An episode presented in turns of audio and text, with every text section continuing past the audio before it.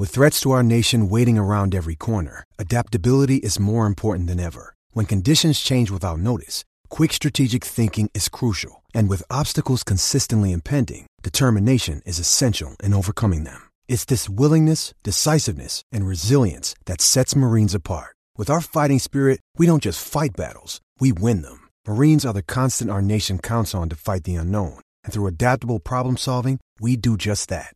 Learn more at marines.com. Another day is here, and you're ready for it. What to wear? Check. Breakfast, lunch, and dinner? Check. Planning for what's next and how to save for it? That's where Bank of America can help. For your financial to dos, Bank of America has experts ready to help get you closer to your goals. Get started at one of our local financial centers or 24-7 in our mobile banking app. Find a location near you at bankofamerica.com slash talk to us. What would you like the power to do? Mobile banking requires downloading the app and is only available for select devices. Message and data rates may apply. Bank of America and a member FDIC. When you need mealtime inspiration, it's worth shopping Kroger, where you'll find over 30,000 mouthwatering choices that excite your inner foodie. And no matter what tasty choice you make, you'll enjoy our everyday low prices, plus extra ways to save, like digital coupons worth over $600 each week. You can also save up to $1 off per gallon at the pump with fuel points. More savings and more inspiring flavors make shopping Kroger worth it every time. Kroger, fresh for everyone. Fuel restrictions apply.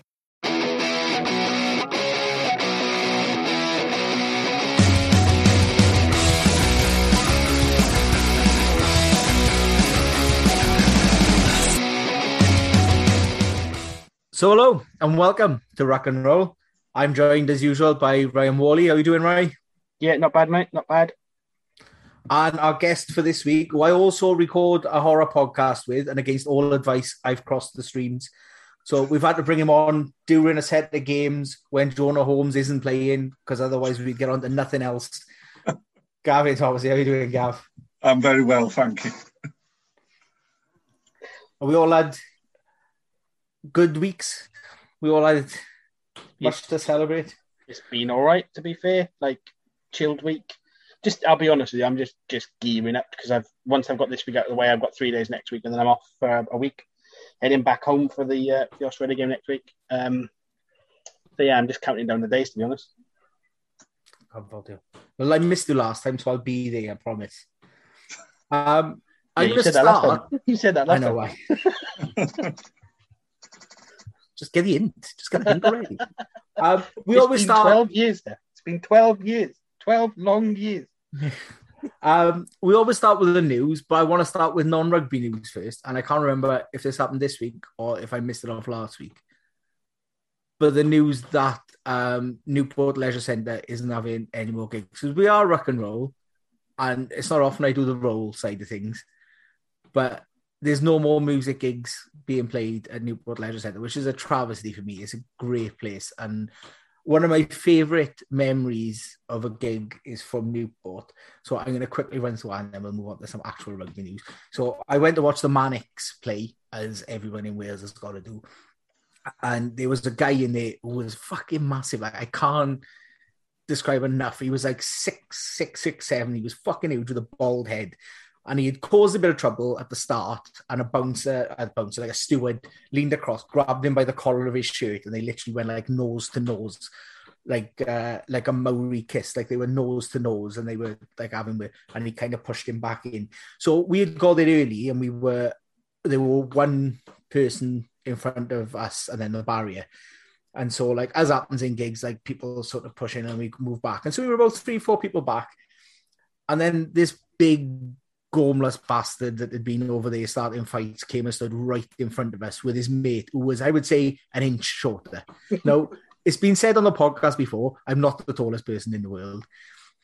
But such as life with gigs, like people stand in front of you, sometimes you can't see, you kind of shuffle around. But then the two of them just stood there and had a conversation with each other through two songs, right?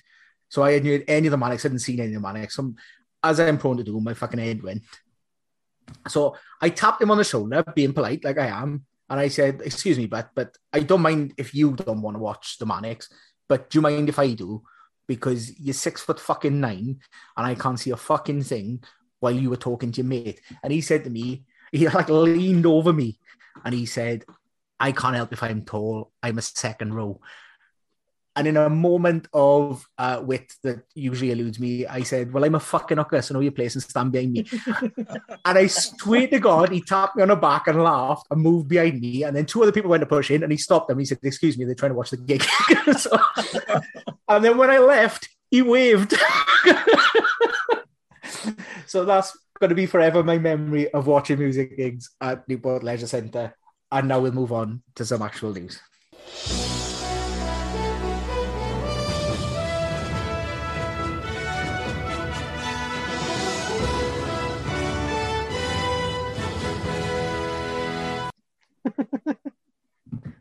So we've had um, we've had difficult news in the past.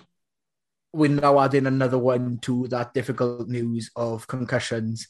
Uh, Carl Hayman came out last week and stated that he's also now suffering quite heavily from the damages caused within rugby. It's a difficult one to take, as always.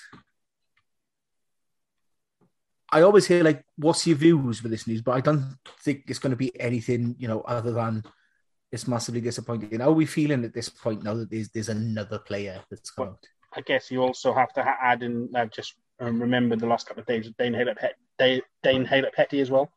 Um, obviously yeah. he's retired now for it as well. It's just, it's just horrific, isn't it? Like the only positive, and I think I mentioned this before, the only positive I can see from any of this happening is that it's clearly obvious the change is now happening. Like they are changing the rules and changing the guidance so that future generations don't have to suffer this, which is horrific to think, but like at least they're doing something.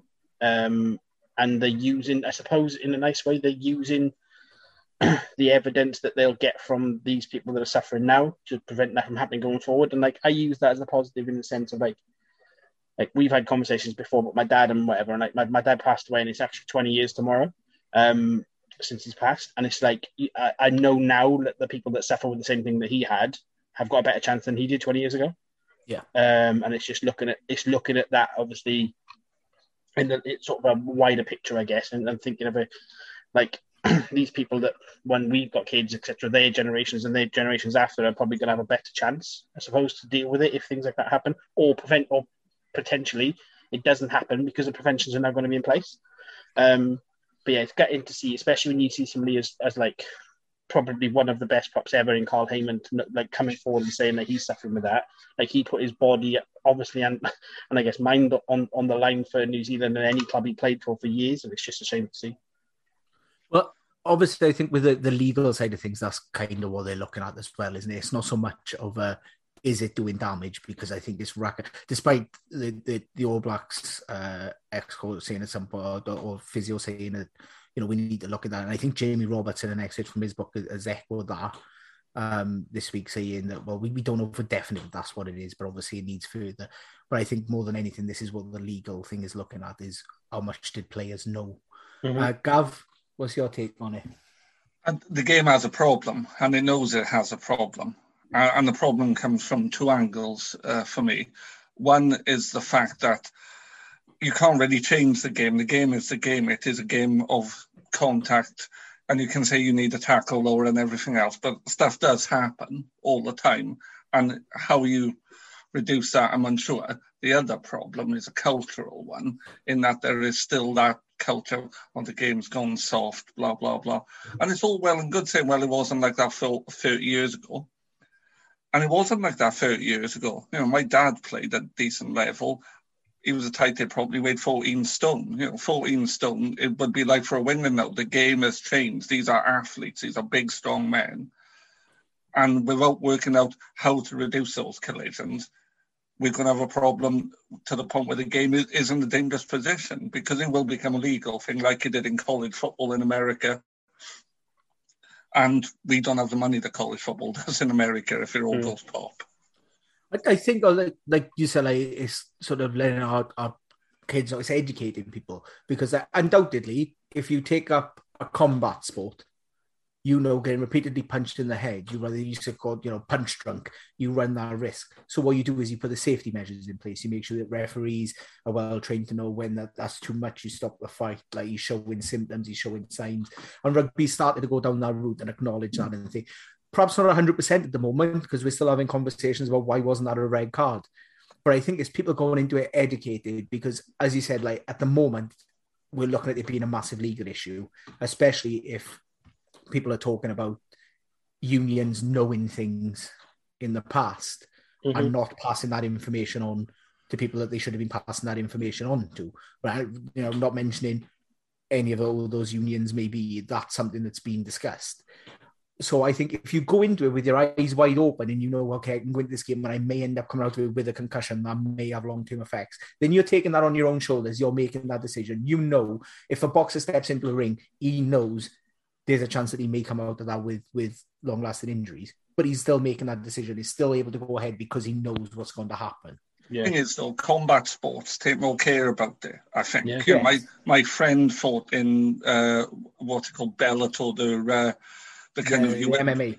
Yeah, but the level below a UFC on the weekend in Dublin, and he was beaten in 15 seconds. He was kind of called in at 10 days notice and stuff. But yeah. beforehand, brain scans, afterwards, brain scans, full medicals. Yeah. You know, they take it seriously. It's different. Yeah. You know, no, no one's going to kick you in the head for uh, 15 seconds in uh, rugby. Well, hopefully not but in kind of with combat. Come on, Gav. We, Gav, we've all played rugby in the valleys. That happens. well, that is true, but you know, it's, it's changed a bit since uh, my day, possibly. Back back to that game of travel. Yeah. I tried. Well, I can't remember lots of it, but. Uh, but combat sports seem to take it far more seriously than rugby yeah. does. Yeah, I, I think like that's what I mean. So like making those decisions to go right when that's a high shot, we have to sanction as because no one expects to go onto a rugby field and have to take that. Like if you've won and, and you hit with a high shot, yeah, it can happen. Yeah, you know, there's the risk that it could happen, and you're taking that. But then every preventable step to stop that happening needs to be taken. And so I think that that's what rugby needs to get right. And it's what's still not getting bang on for me at the moment. Mm. Like we're still look, is looking at decisions where you go, or should should that have not been like why is that not a red?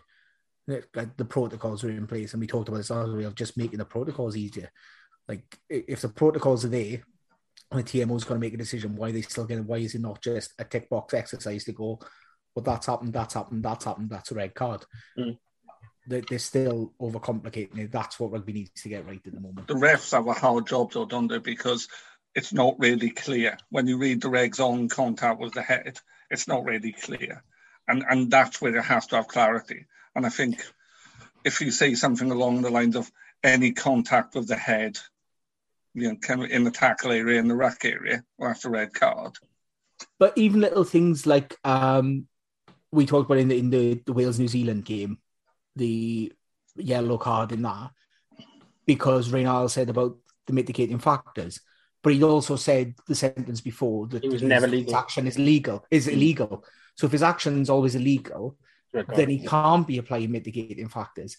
And so that's pretty like if everybody sat at home understands that. And I use Tom Shanklin as the example because he was commentating on that game, and we know that Tom Shanklin early on sort of didn't like the new one, and now was come around and gone, actually, yeah, I can see why it's in place.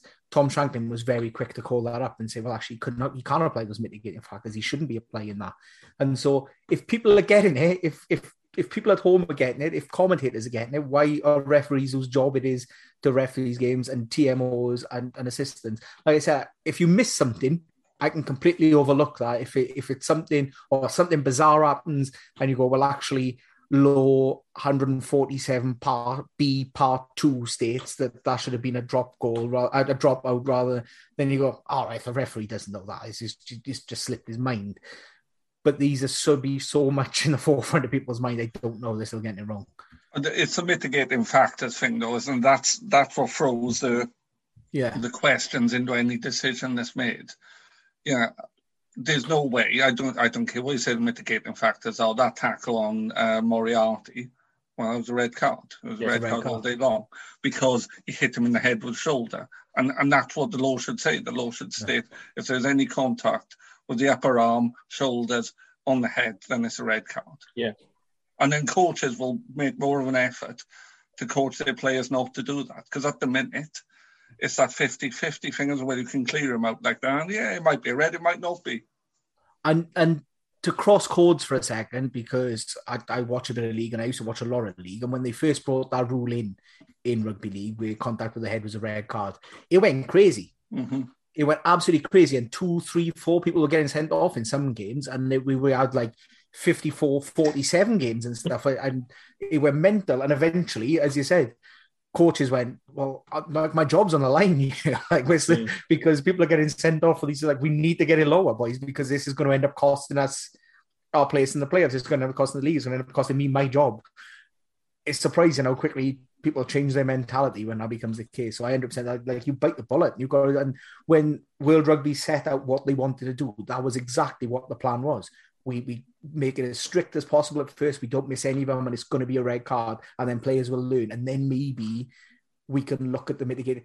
But they they haven't really done that, and No. that, that's their missed trick, I think. So they need to go back to square one and go right. We're going to referee this very very harshly. Yeah, Mm, I agree. totally. Speaking of people making bad decisions, Eddie Jones has popped up in some interviews again. Well, you're shaking your head already, so No, I was- I was- question. I was going to word it as speaking of people making bad decisions, Eddie Jones. Um, Yeah. well, he's uh, he's told Marcus Smith not to fall to the limelight and take his eye off the ball like Emma Raducanu did. Except I don't think he even could remember Ed, Emma Raducanu's name or say it. No, I- either. I'm pretty sure he said something like that girl who won the uh, tournament in America. Yeah.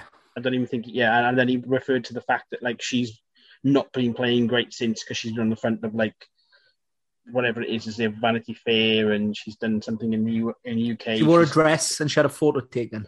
Yeah, she's got a new sponsorship deal with whoever, and he's like, yeah, Marcus can't be doing things like that. Blah blah blah blah blah. I particularly, I know this was before Eddie's reign, Mm. but when England bombed out of their own World Cup, Yeah. they did the advert with was it Beats Yeah. Yeah, yeah, and They Chris did Robshaw. Yeah, but Chris Robshaw did it was, it was like a press conference, and he looks straight at the camera and he says, "We always fancy ourselves at home." Yeah. and then in their own World Cup, lost in the pool stages and went out. so, uh, like, maybe get your own house in order before you start. It's another nonsense anyway. This idea that Emma Raducanu is, is suddenly awful now because she's she's in a dress on the front of, of Dawkins Bazaar, Harper Bazaar, even Dawkins Bazaar, um, on the front of Harper Bazaar like that that's it's it's a nonsense anyway but then Do you think? I've do you think Eddie was just maybe saying he didn't want Marcus Smith to be on the front of a cover in a dress? Maybe.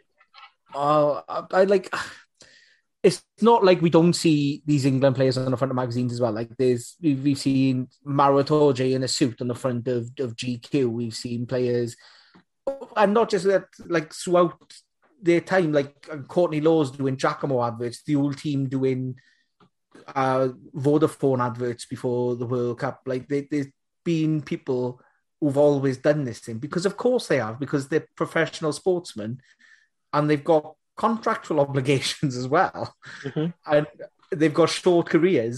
So of course you're going to make the most of that. And I don't. I think it's an absolute nonsense to say that. I mean, if anything, Emma Raducanu had a superb tournament where she's well ahead of where she would expect to have developed.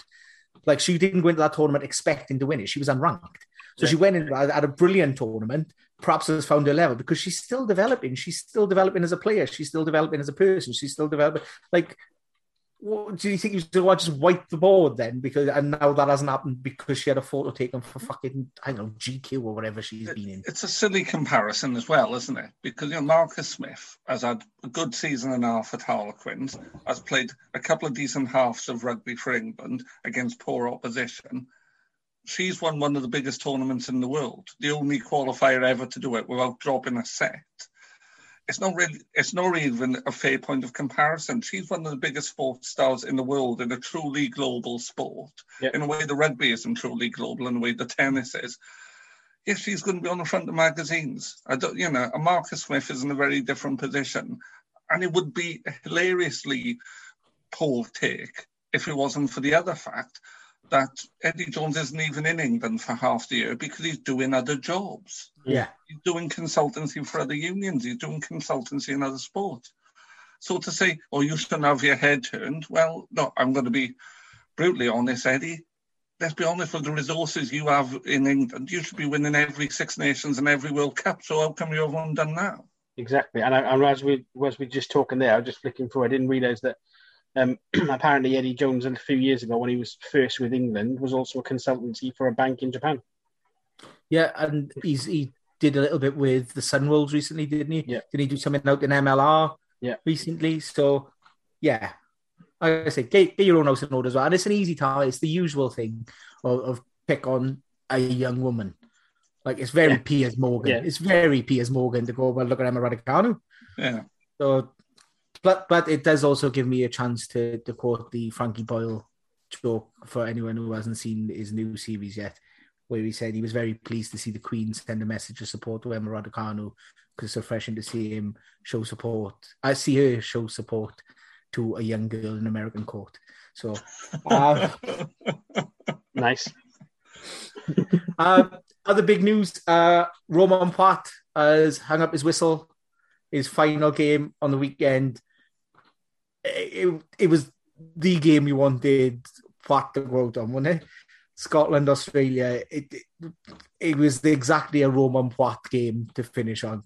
Yeah, Gav? it was it was the case oh. from, from what I saw where it was just like I couldn't give a fuck. Like whatever whatever happens today is my last game.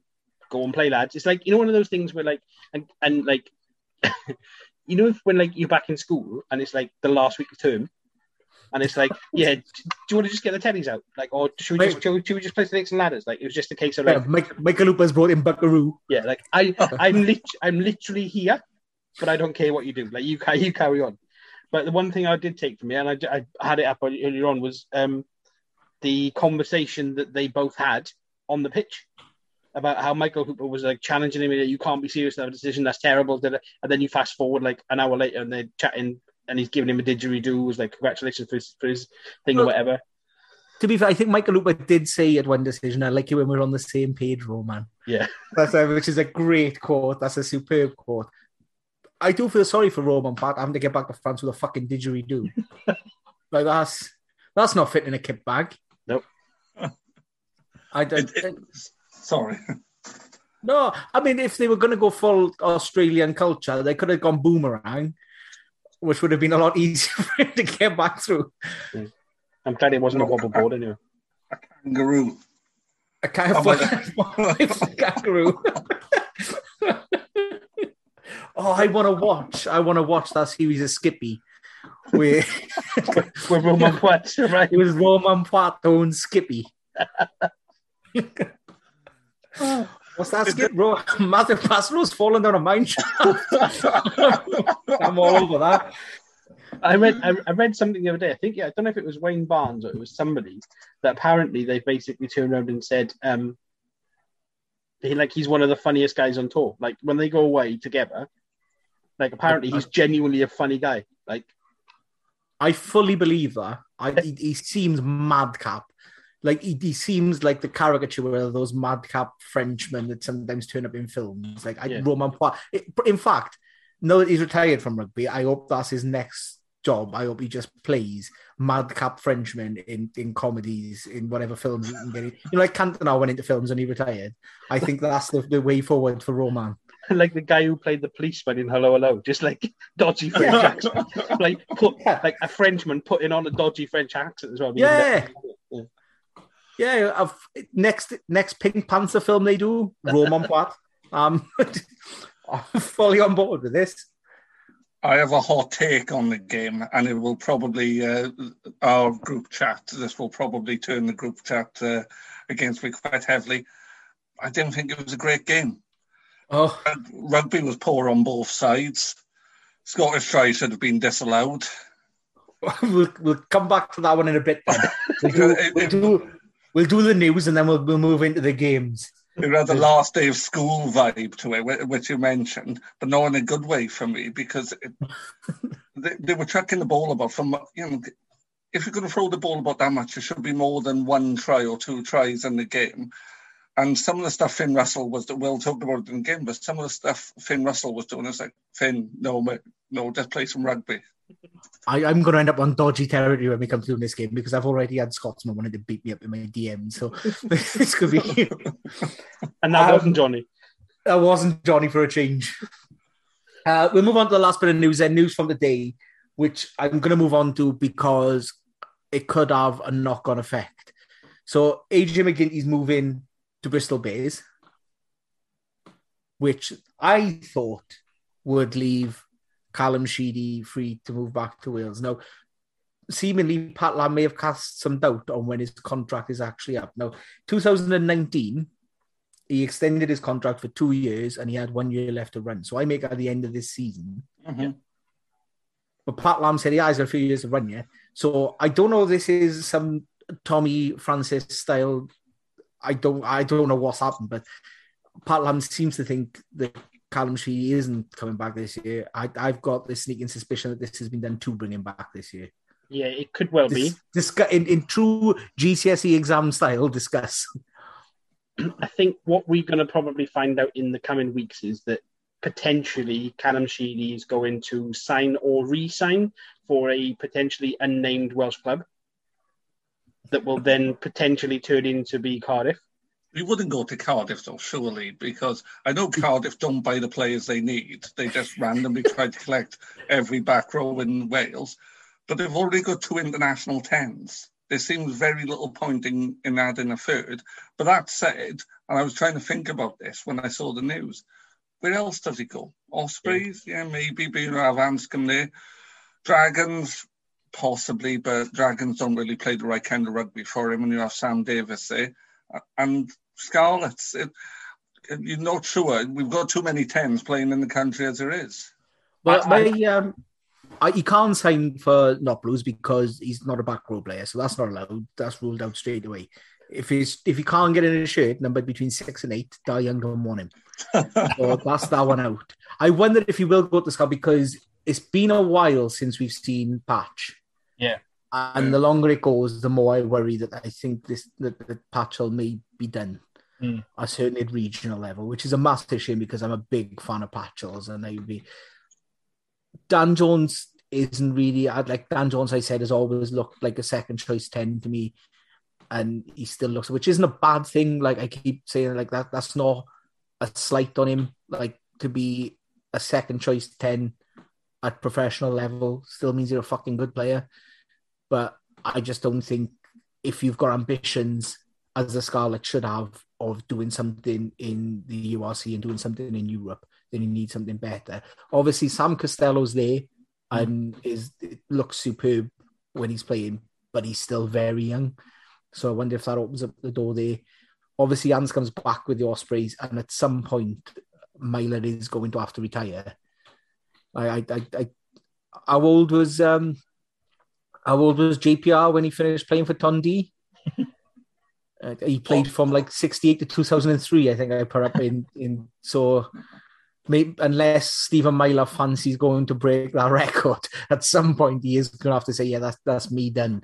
So I don't know if he'll go further west, maybe, or whether the WRU capture him with the connections they've got the dragon, but I, surely he, he's got to come well, I mean he's got to come to keep his career going with with on an international level, but It wouldn't surprise me if they do similar to what happened with Tompkins. It won't be alone like like it was for Tompkins to come into Dragons, but wouldn't surprise me if, like you said, the, the, the WRU goal will will help fund this, but he's got to go there and he's got to play or something sort of thing. Um, it wouldn't that wouldn't surprise me at all. Um, I do think, although when it comes to the Cardiff Blues, um, Jarrod obviously is there. Priestland's got a two-year contract, I think, but realistically, he's not going to play after that. Um, so, is there a chance of maybe that that would be the case of like a long-term thing for Sheedy and Jarrod to be there together? Because Priestland's only going to be there for another season after this. But then do you want as well. Yeah. You- You've got Ben Thomas as well at uh, Cardiff, haven't you? Who's yes, we've seen him play as a twelve for uh, for Wales, but uh, you know people people who've seen him play tell me he's more naturally a ten. Yeah. And obviously, the problem you've got with having Jarrod Evans and Callum Sheedy in the same team is they're both on the periphery of that Wales squad.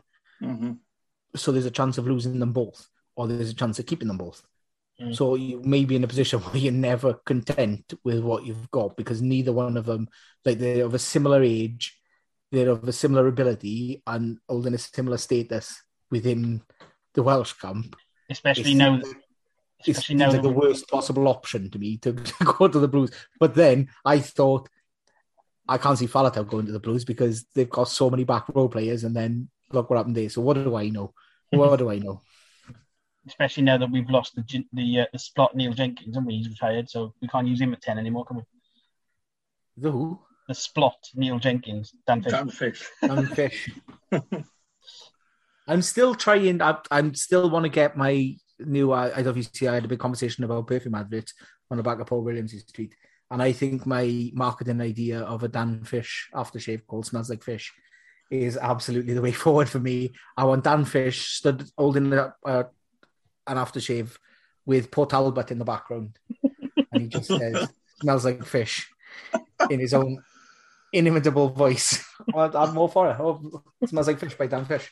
Tell me you Has wouldn't Dan it. Fish ever played for Wales? I don't think so. Not in rugby. But he, he just seems like one of those players you think, yeah, I'm sure he hasn't. But then, you know, we have made some weird selection choices over the years. That's yeah. The Um, Matt Cardy kind of. Uh, I loved Cool. Matt Cardy. I loved Matt. I, I, I mean, this is where I go full Scarlets, but I loved Matt Cardy. I thought he was great. Uh, Uh, it would be the most blues thing though if they signed Callum Sheedy and then Priestland, Sheedy, and Jarrod Evans all got a Welsh call up, and you still ended up with Matthew Morgan at ten. Yep. Like that is the most blues thing I can think in the world to happen. Um, D- Dan Fish, ten Wales under twenty caps. That's it. Yeah, that's it. There is some So- uh, sense in the world. it does seem like one of those uh, he would have done like a tour of Japan or something though, or he would have played a Friday night game against Samoa or you know something like Yeah. that. And Ha- You know, I, I could hundred percent Luscombe, see it happening. Hal Luscombe, Grand Slam winner. Yeah, that's that's that's.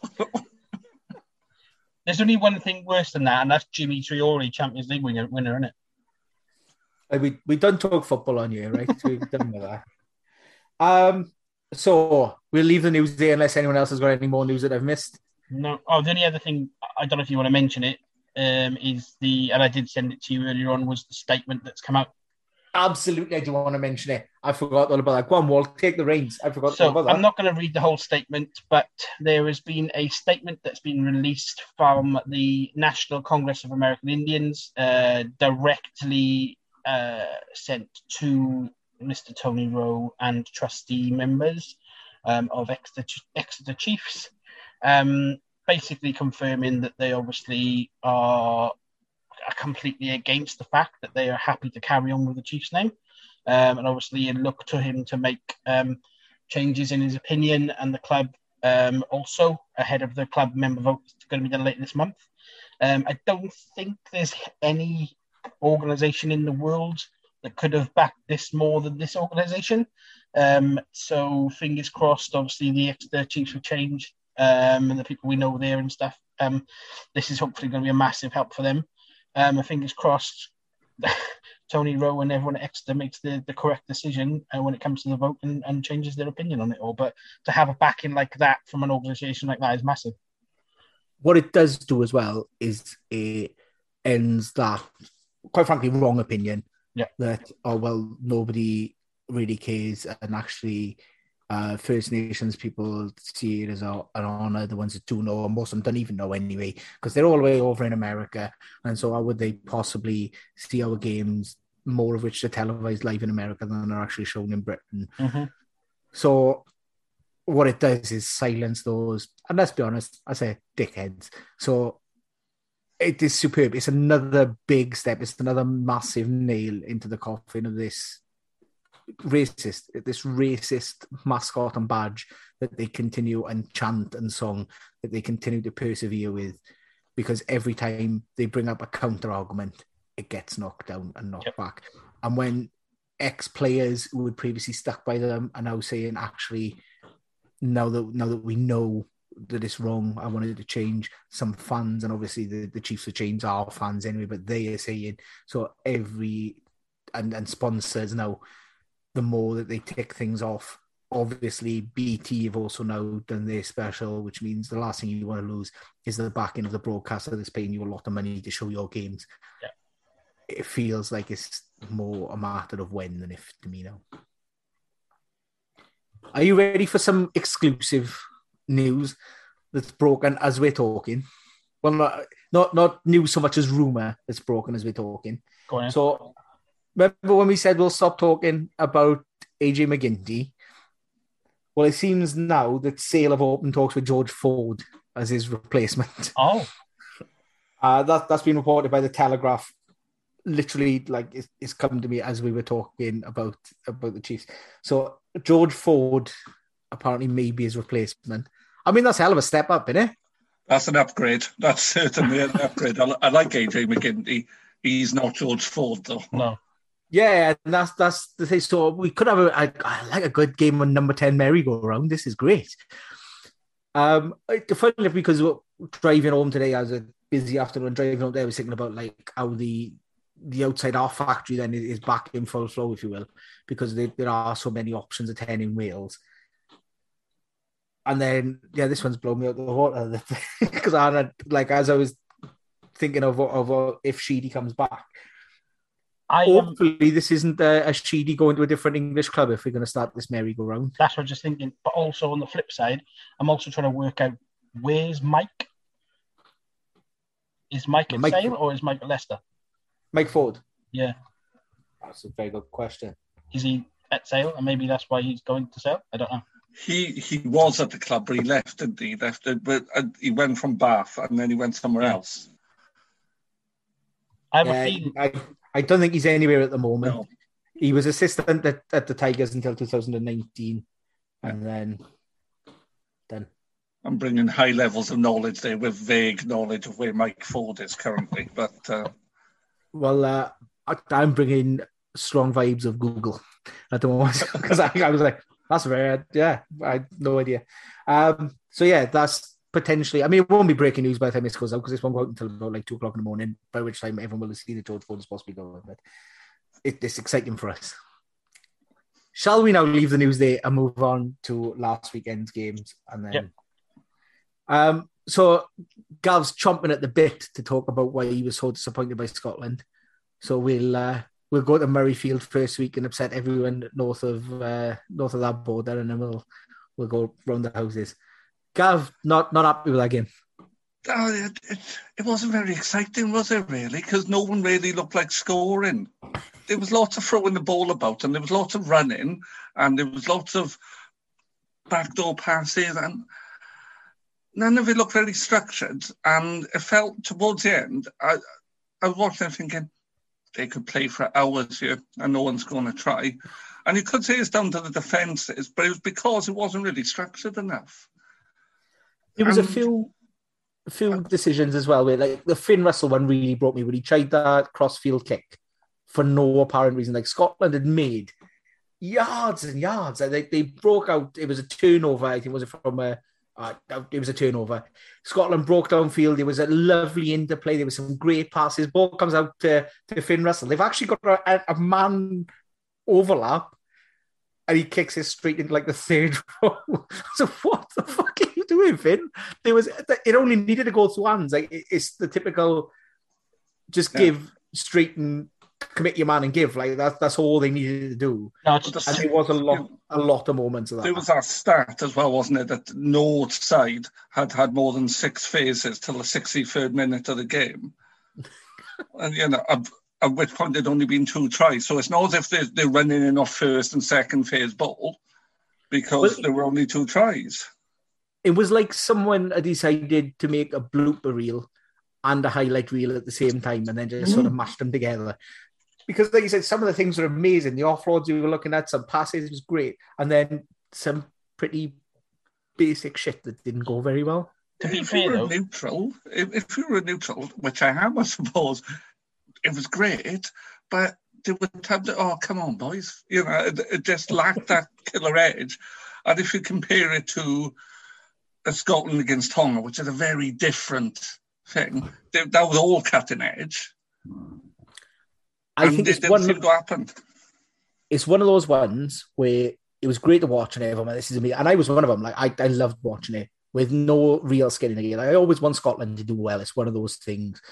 I, I quite like Scotland for whatever, and I know I wind like people up uh, Scottish fans up that we're friends with, and I do a lot of. But I love Scotland, and that's the reason that I do it. Like, if it's a team I don't like, then I, I wouldn't be doing it because I, I genuinely mean it. Um, and so I, but if a Wayne Pivac Wales team had put that performance together, people would have slated that that we look directionless under Pivac, we never look like scoring. The kind of shit that gets thrown at us quite a lot.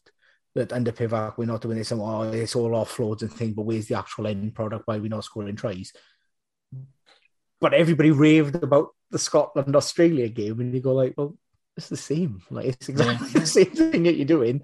Like either decide that actually that's a great game, I enjoy watching, it's a lot of fun, or this is shit. I want nothing to do with it. But people become blinkered by teams or coaches that they like and don't like.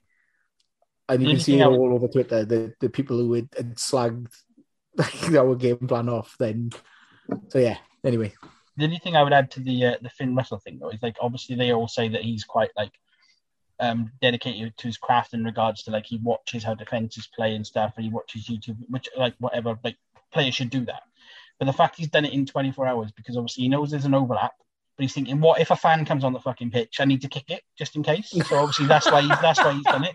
So I want to defend Finn for that, to be honest. But do you think that's what it was? He was like, ah. Oh, if, if it's if, anywhere near from, yeah. What if fucking what if fucking Jarve turns up and does the same thing as I blocked yesterday? That's what he's thinking. I mean, I, I, I, he's got a lot of he's got a lot of subs being picked in front of him. If he's number sixty nine, he's not getting on that pitch. with Finn Russell as well, and when this goes out, I'm sure Johnny will have plenty to say to me. I, I love watching Finn Russell play, but I would be so frustrated by him if I was actually a fan of any of the teams he played for, because he, he's always looking for the one in 50 rather than the, the simple thing. And yes, sometimes that's a lovely thing to watch. And having grown up watching you know, kind of outside halves who don't really like to do that, it's lovely to watch someone who does. But oh, sometimes Finn, just just do the right thing, mate. Mm. It's why uh, Stephen Jones is my favourite ten that Wales have ever picked, and why I could never get on with James Hook. Like people would rave about Hook's ability, and I go, yeah, yeah, like he's amazing, he's really talented. But sometimes I want to fucking throttle him because you go just play the simple. Like we don't need to throw that pass that you know is inevitably going to get intercepted. Mm-hmm. You don't need to force it. Finn Russell is very bad. Like obviously, like when it was Hook, people were the same way. People raved over him. People loved him. People thought he was amazing. And I'm like, I just want Stephen Jones who will give a pass when it needs to be given, and then sometimes happily take a big hit from a flanker because he knows we need to set up the next phase. Mm. And I think that's underrated a little bit. Um, just kick the leather off the ball sometimes. You know, that's what yeah. I love about Stephen Jones. You're Just Stephen Jones. You think, oh, the space there. No, I'm not interested in space. I'm kicking it 50 metres and you're playing rugby down the other end of the pitch. Yeah, yeah a, a good, intelligent. I mean, I was going to say Ronan O'Gara did the same thing, but I'm, tier two rugby apparently doesn't agree. But Ronan hmm. O'Gara did the same thing for Ireland, and you know, where he just I'm, I'm from Munster, obviously, where he was just an intelligent player. He, he picked out what he needed to do. And yeah, sometimes you go, it's a little bit boring, but it's damn effective. And sometimes I, I if I was a big fan of Scotland, I'd be the same way. Like, yeah, that the missed three pass that's flat against England is superb and it's one of the best things I've ever seen. But sometimes think you just hang on to the ball, or can you just can you just give it a twelve and leave him at that ball and go again? Like there's absolutely no need to try and find that miracle pass every single time. Mm.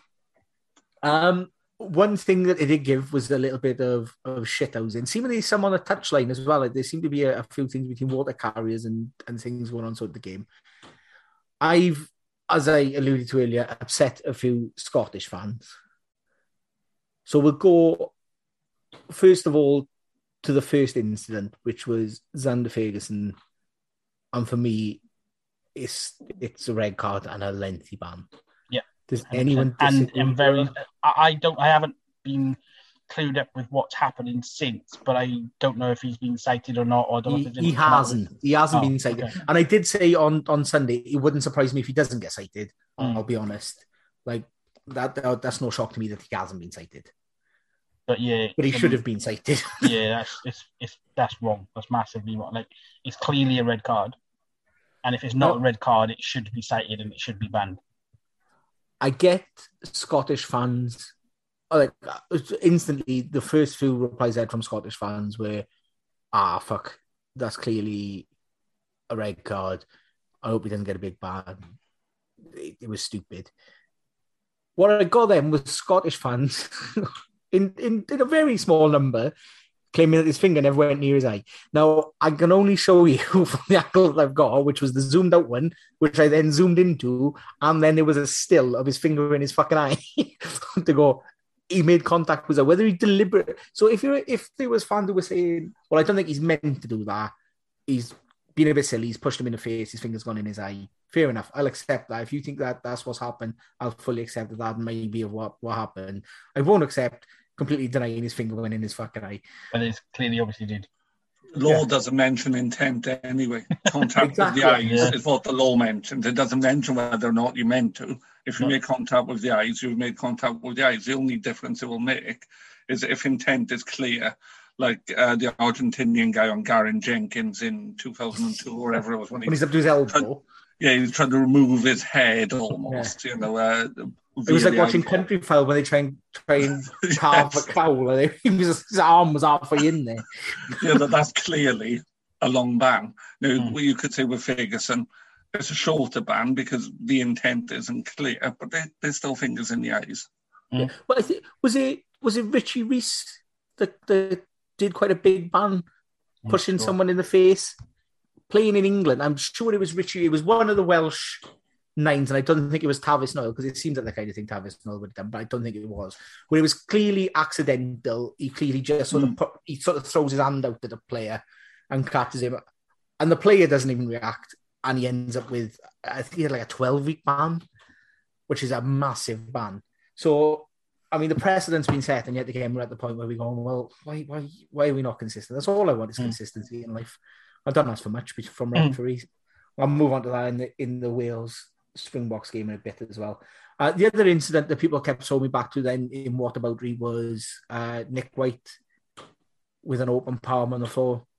It took me two days to find the incident. I found the incident. It's the shittest little incident.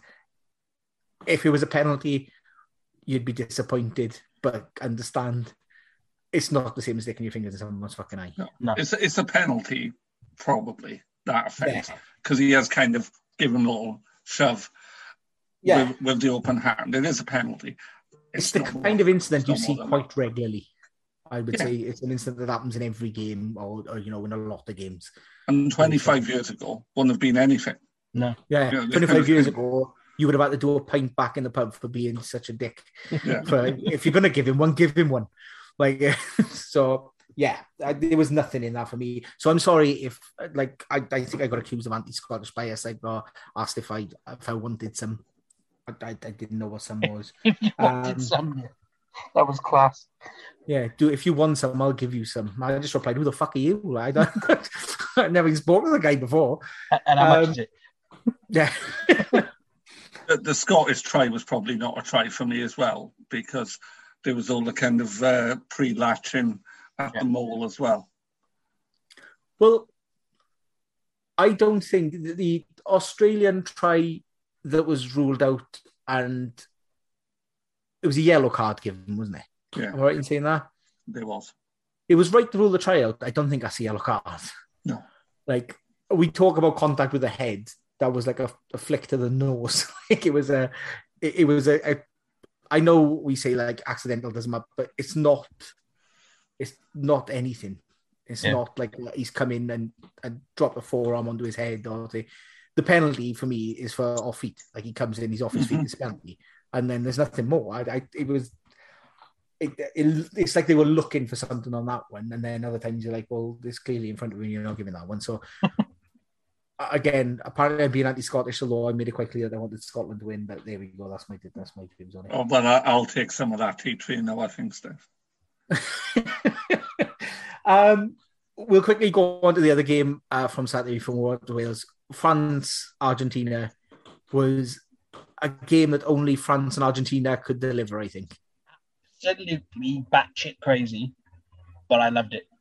Like It was it was crazy with shithouse written all the way through it. Yeah, yeah, it was it was it was probably on paper you look at it and go, Oh, that's gonna be a decent game. And then when you read what's happened, you're gonna go, No, you're, you're no, you're lying. That that that all didn't happen in one game and then you go, No, no, watch it, watch it. It did happen. Like genuinely great game. I thought obviously like the charge down for the Argentina try earlier on, like you don't see that happening. Like that just doesn't happen in rugby. Like Argentina I thought dealt with France quite well. Surprisingly and also annoyingly, the 9, 10, 12 didn't really work. I don't Do you mean did do you actually mean surprisingly? Well, like not not surprisingly, but like when you look on paper, like this was my winner of the week last week because if I'm naming that 9, 10, 12, I'm looking like this is going to be fucking like they're going to carve them to shreds. But like it didn't it didn't work at all. Like in France only for me looked dangerous in attack when they had Danty at 12. Now, like I think somebody, I don't know who it was. I'm sure somebody mentioned on the group with us recently that after the game was like, maybe that's going to be a regular thing where like there'll be games where Ntamack will start at 12, Danty will come on, or Danty will start and then think if they're going to play Jalibert at 10, um, potentially. Um, but yeah, like France didn't look as though they had anything going forward at all until Danty came on, and then they were fantastic. And like Flament's try was outstanding. Dupont was just Dupont again. Like The it was just trouble is, carnage. I don't think you can pick Flay in every position. No. It's the old piano movers, piano players. And they went and picked three Elton Johns. Yeah. Like, it's great having your flamboyant piano players, but someone's got to get that fucker on stage. And I, we talked about like how much I love Stephen Jones, and that that's exactly why because it let players play off him. France never considered that for a second. And when we move on to the Wales team for Sunday, I- I'll, I'll bring that up again. But yeah, But without being rugby fan sponge, which apparently I am after saying I don't like the Scotland game, that French team, lovely to watch. But if, if they're serious about winning the World Cup, then they need to sort out their consistency. They need to sort out their mentality going into Yeah. games. Because they've got the talent to win a World Cup, but you don't just win the World Cup on the field. You have to win it in your head as well. And that's what worries me about that French team. the only thing I will say is they've got another two years to get that right. And so if they're using this as a year to experiment, which seems to be the way that Wales are going as well, I think Pivac's made it quite clear that he's he's here to fuck about. Like he wants he wants to know who's good enough and who's not, and he's willing to sacrifice results to find out. If France are approaching it with that same, ah, fuck it, let's go for it. Let's let's try three mad three mad selections. Let's go for it. And I mean, they still got the win as well. Is is the ironic Yeah. thing? If that is what they've gone out there to experiment, and then they've still come away with a victory against a, a decent Argentina team that's pulled off some big victories in, in recent games. And yeah, good on you. Two But- years out, though, surely you should know vaguely what your squad's going to be going into a World Cup. Two years out, you should have a vague idea of 30 players, and then anyone else is a bolt. I'd say yes, but then Wales's best World Cup was 2011, and we didn't know what our team was in 2010 Mm. because it's only then we started playing Halfpenny, playing Faletau, playing Warburton, playing Lydiate. Yeah. Changed we changed our tens numerous times. So uh, like, George North obviously broke through just beforehand.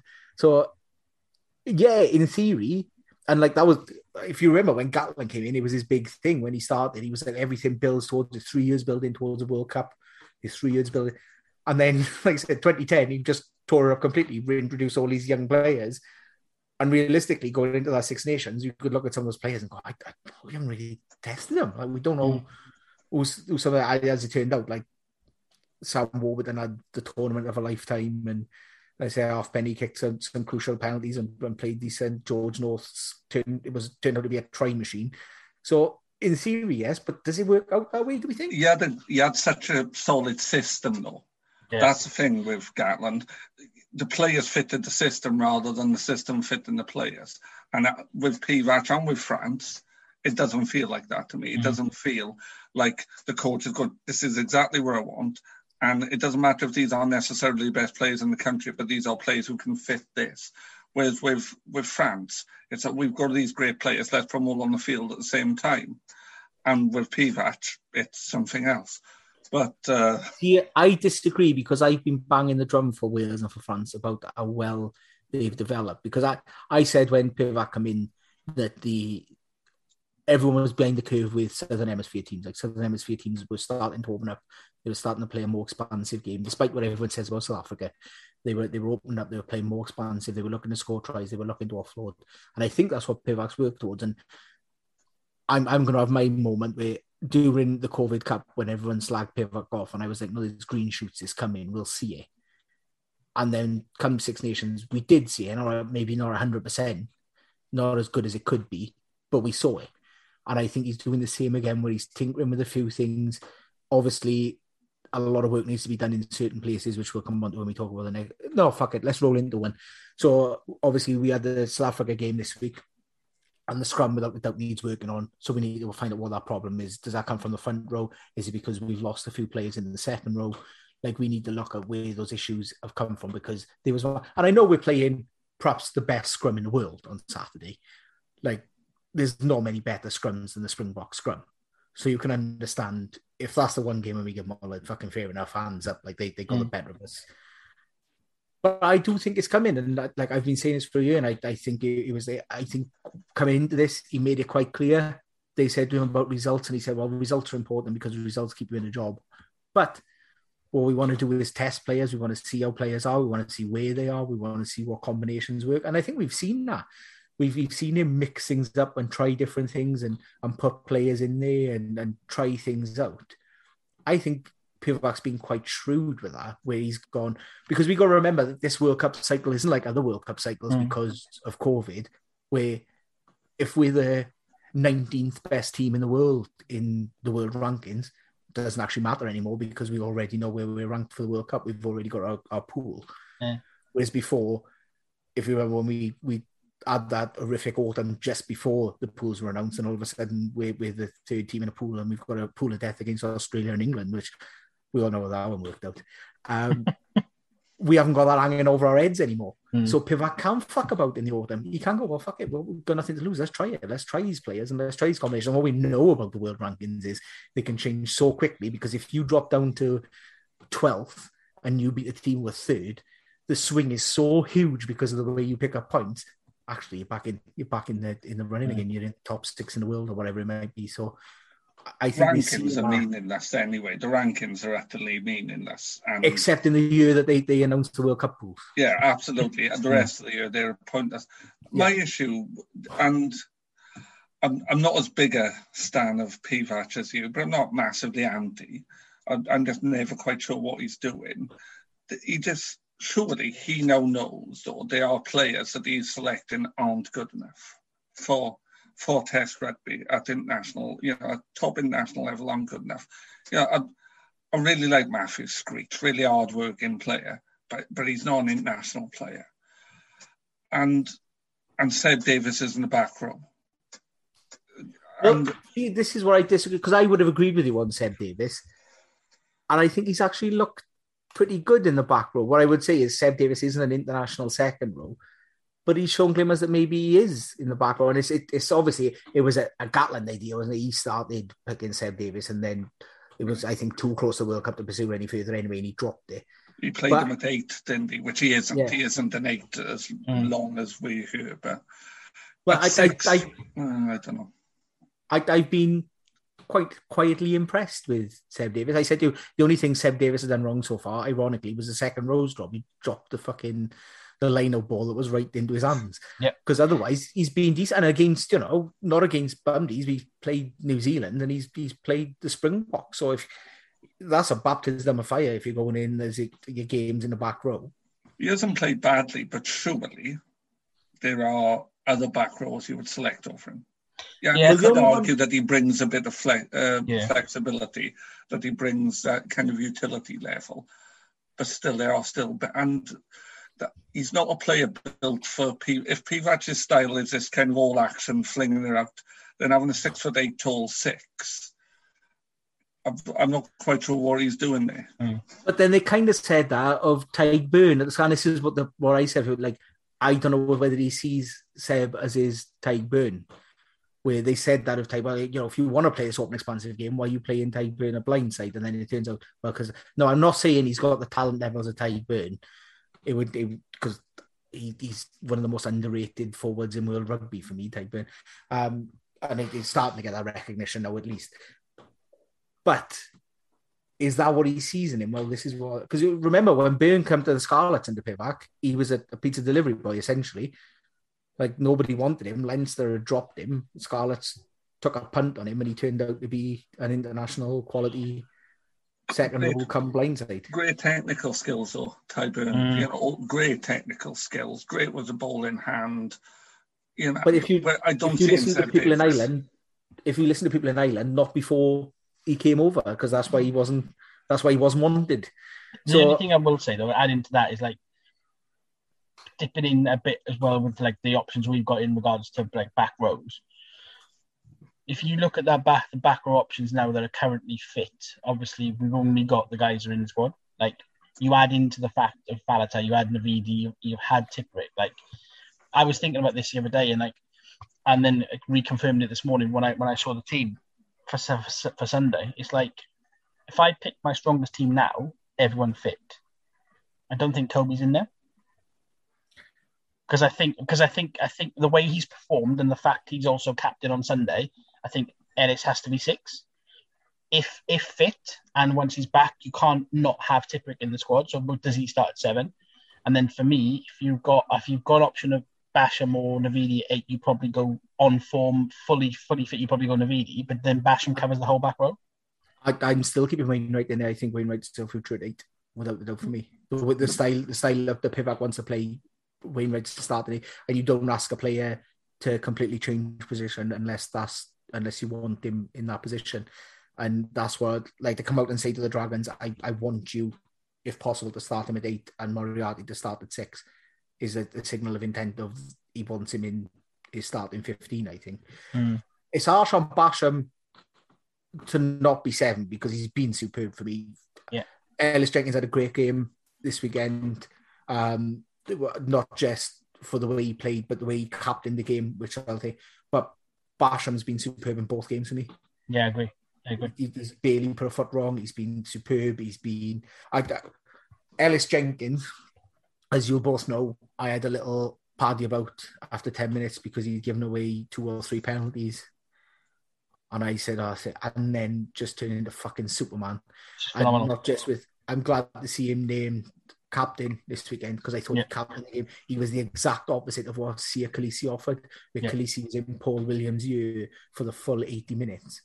Ellis Jenkins was actually very quiet. He let him do his job. He chipped in now and again. There's a brilliant moment when the South African try is ruled out. Yeah. Uh, Paul Williams explains that it's for the offside from the kick. And Ellis Jenkins just said, yes, same as my one in the first half. So, Yeah. And that's brilliant. Like, that is world class captaincy for me. And I, he really impressed me on, on Saturday. And I He, he said, was I've great all around the field as well. Yeah. That turnover uh, when Mapimpi threw in about the, uh, on the half hour mark, and he's just he's there.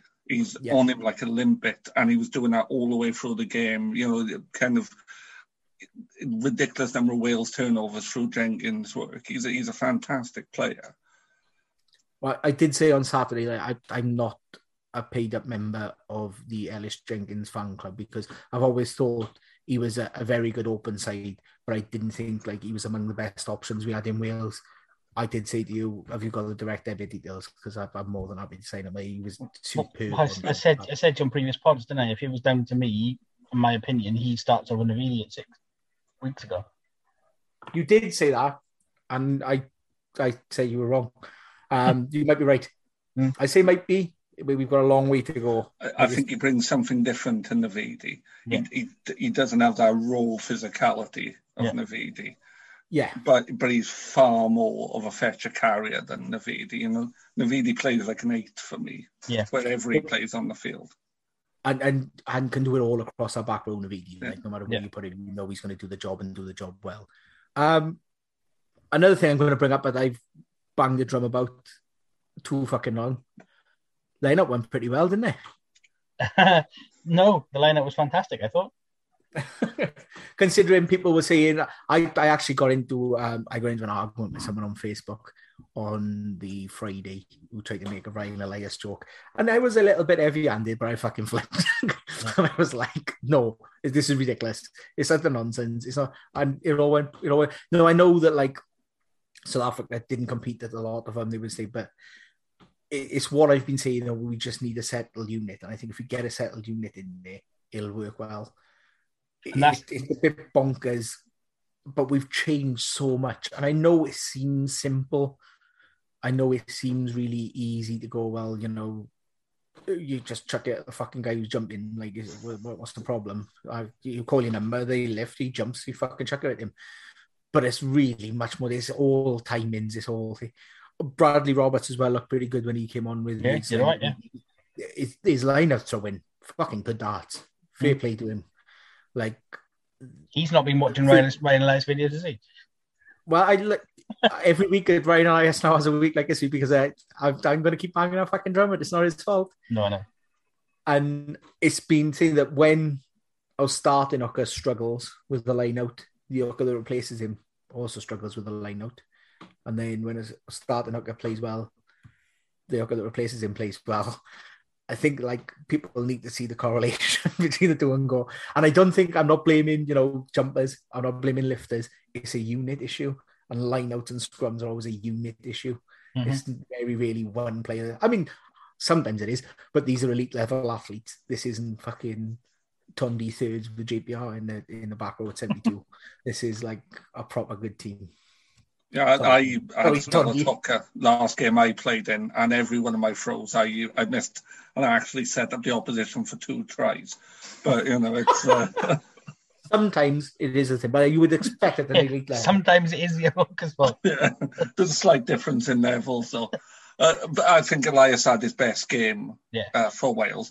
He was he was good round the park like he always is, but the lineup, like you said, looked very solid. Yeah. Um, and speaking of good hookers, I thought Malcolm Marx coming off a bench scoring a try as much as it was heartbreaking. I was really happy to see Malcolm Marx off a bench score a try because I love him. Yeah. He, it, I, I, so I was devastated. All in all, it was one of those games where, despite the fact we lost, it wasn't doom and gloom. No, like we didn't no. lose a game, and I was like, oh, I can't, I can't cope with this. I don't, I can't watch anymore. I actually, it was kind of like, yeah, that's fine. I can accept that result. And part of the reason, and a big reason for that, is because I thought the officials were absolutely bang on all game. Yeah, the ref was fantastic. Probably one of the best performances well. I've seen in ages. There, there, were things that were missed. I'm yeah. there was things that were missed on both sides, but it was refereed consistently. The communication was superb. It was it was excellent. It was uh, yeah. Paul Williams had a great game. The communication, not just with the players, but amongst the officiating staff, brilliant. Well yeah, done. I, I, because I'm the first one to, to have a moan on you about poor decisions. Excellent. Well done. I would say, with the exception of uh, of Romain making stuff up for the Scotland game, the quality refereeing all weekend was really good. Mm. You know, I, I, was at the the England Tonga game, and uh, Craig Evans, I might be making up his name there, the Welsh ref, no, was, superb, was superb and uh, penalised. The thing that most irritates me in the world players running a kind of baffling line when people are uh, jumping up for the kick. And he penalised Tom Curry twice for that, and it was a great delight. And I think this the general standard of refereeing was good all weekend in the games I watched. I love the phrase he penalised Tom Curry twice. It was a great delight. I, I, funny enough, I sang Craig Evans' praises on you about two weeks ago about yeah. what a good young ref he is. I think he's got a good career, and it, it is knowledge of the game is phenomenal. Having having met him, his understanding and, and, knowledge of the game is superb. So yeah, I was delighted to see him have a have a good game. Um, Biggar, I thought uh, he was bigger. He had a great game. I, I, I lets players play off him. That that kick and chase that he puts in is unbelievable. Under a high ball, he, he, I wouldn't. I'd back him every time. So I, I thought again having Biggar back made a massive difference. I know Anscombe, as I said, is quality. He still doesn't look like he's quite at the end of his journey back from from Mm. injury as yet. And I think Biggar added that extra dimension again to, to let us play. I was really happy to, to have Dan back. No, he played well. To be fair, it's like I'm I'm a little little bit surprised he starts on Sunday. Um, I thought it might have been maybe maybe a case of, of giving maybe um Sheedy game time. I, I guess more. Um, but then No. it's it's a case of like I guess we've got we've only got Dan for three of the four games, so you play him as much as you can. So his first choice ten, and he's got to start, and it's you play him. And because if you pick Sheedy, you've fallen in to the France trap. Yeah, Because when we look at the rest of the team in the bit, you pick Sheedy with that nine and those centres and those backs, and you're straight into the front trap. Yeah. or whatever the French is for trap. I think that's better. um, trap, I think. Le trap. Le trap français. Um, and then an outstanding moment for everyone who wasn't Welsh, I'd imagine, that Etzebeth handoff is unbelievable. It's the kind of handoff that we used to see in uh, Foxy throwing. It, it almost took his head off his shoulders. It was so solid, a handoff. but And his then- handoff and also the Kolisi one as well.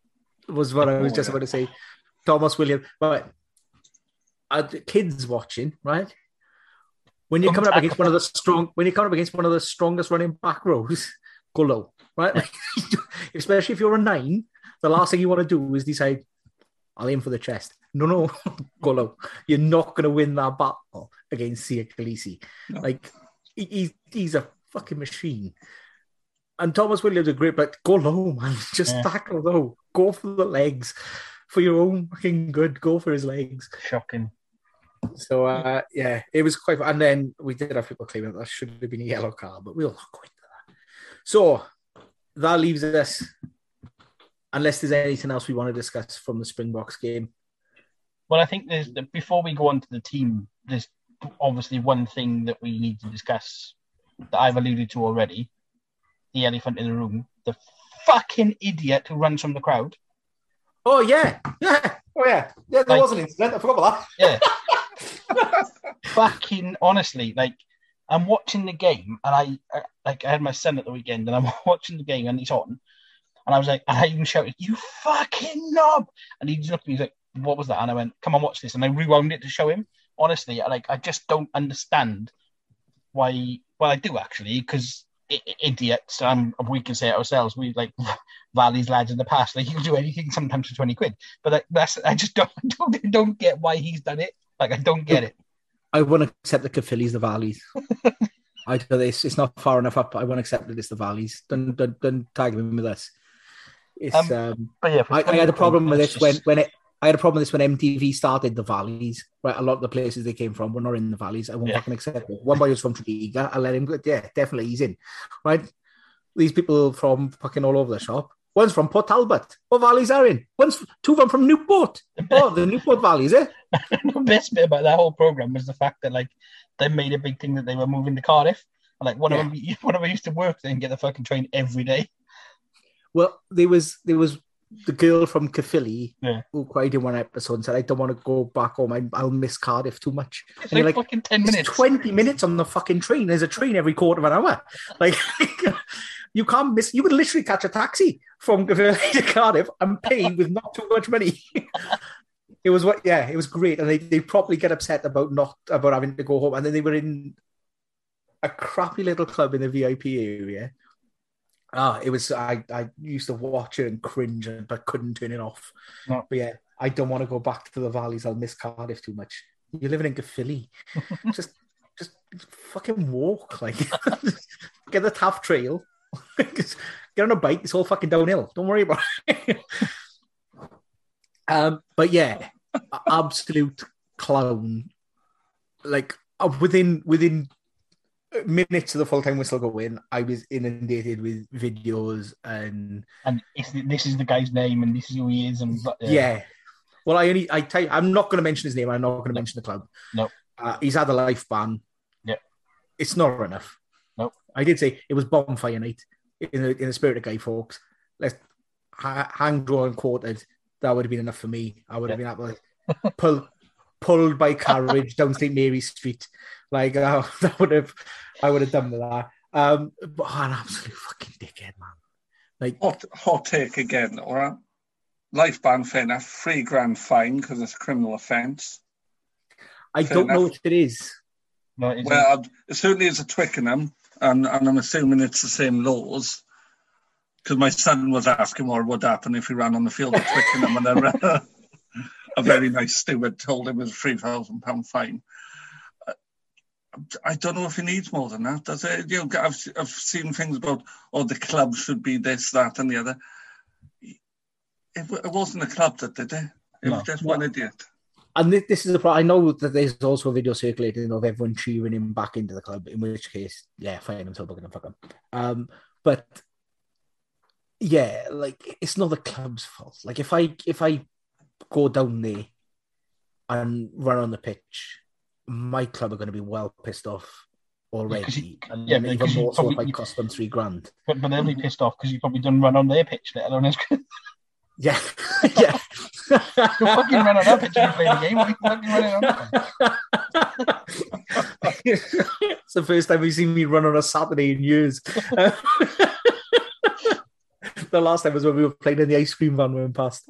Uh, yeah, fair point. Yeah, I can't argue with that.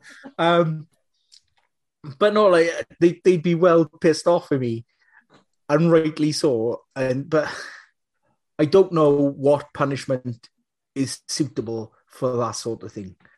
Like I, I, I don't know how how would you punish a moron is the Well, question. Well, I've I've said this this week, and I said it on the group. I think on Saturday or Sunday. It was a bit of an emotional um, time when it happened, like in regards to like me letting the heart rule the head. But maybe bring him in to Welsh training and let him be attacked for defensive training. Maybe I don't. It would have been a he's gonna want bold call for it would have been a bold call for Pivac if he had picked him and only him for the Fiji game on Sunday. Like, go on, you want to be on the pitch? You go fucking nuts, kid. You- That, that would have been a bold call. I would have backed that. I would have backed that completely.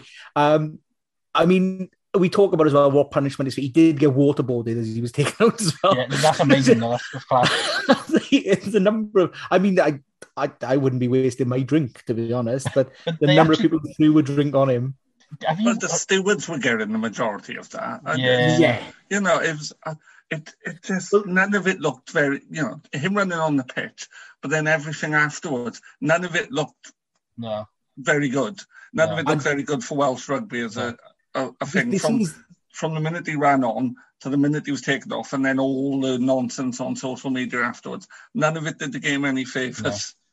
I, uh, the other thing, obviously, was you, you say about the, the stewards who took him off. The the really serious incident that could have happened was that it's the steward that he nearly runs into Liam Williams because he's already been tackled hmm. onto the floor. It, it's the female steward that if he's going to take anyone out, it's her. Yeah. and like he's a he's a notoriously strong runner anyway, going pretty much full pelt. And if he had made contact, then Oh yeah. there could have been some very serious Yeah. injuries. Yeah, exactly. I always remember about oh, a long time ago now, 15, 16 years ago, went on rugby tour to Belgium and played a game uh, uh, on the Saturday. And on the Sunday, we went to watch Belgium versus Holland, full international in Brussels. And there was at half time, a bunch of under 21s were getting their caps.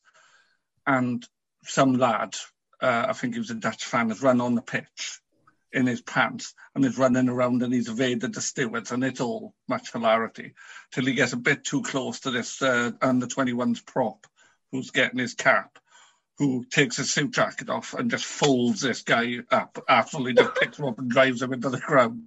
Folds puts his suit jacket back on picks his hat up and as the guy's taken off by the stewards looking a bit under, unsure on his uh, feet.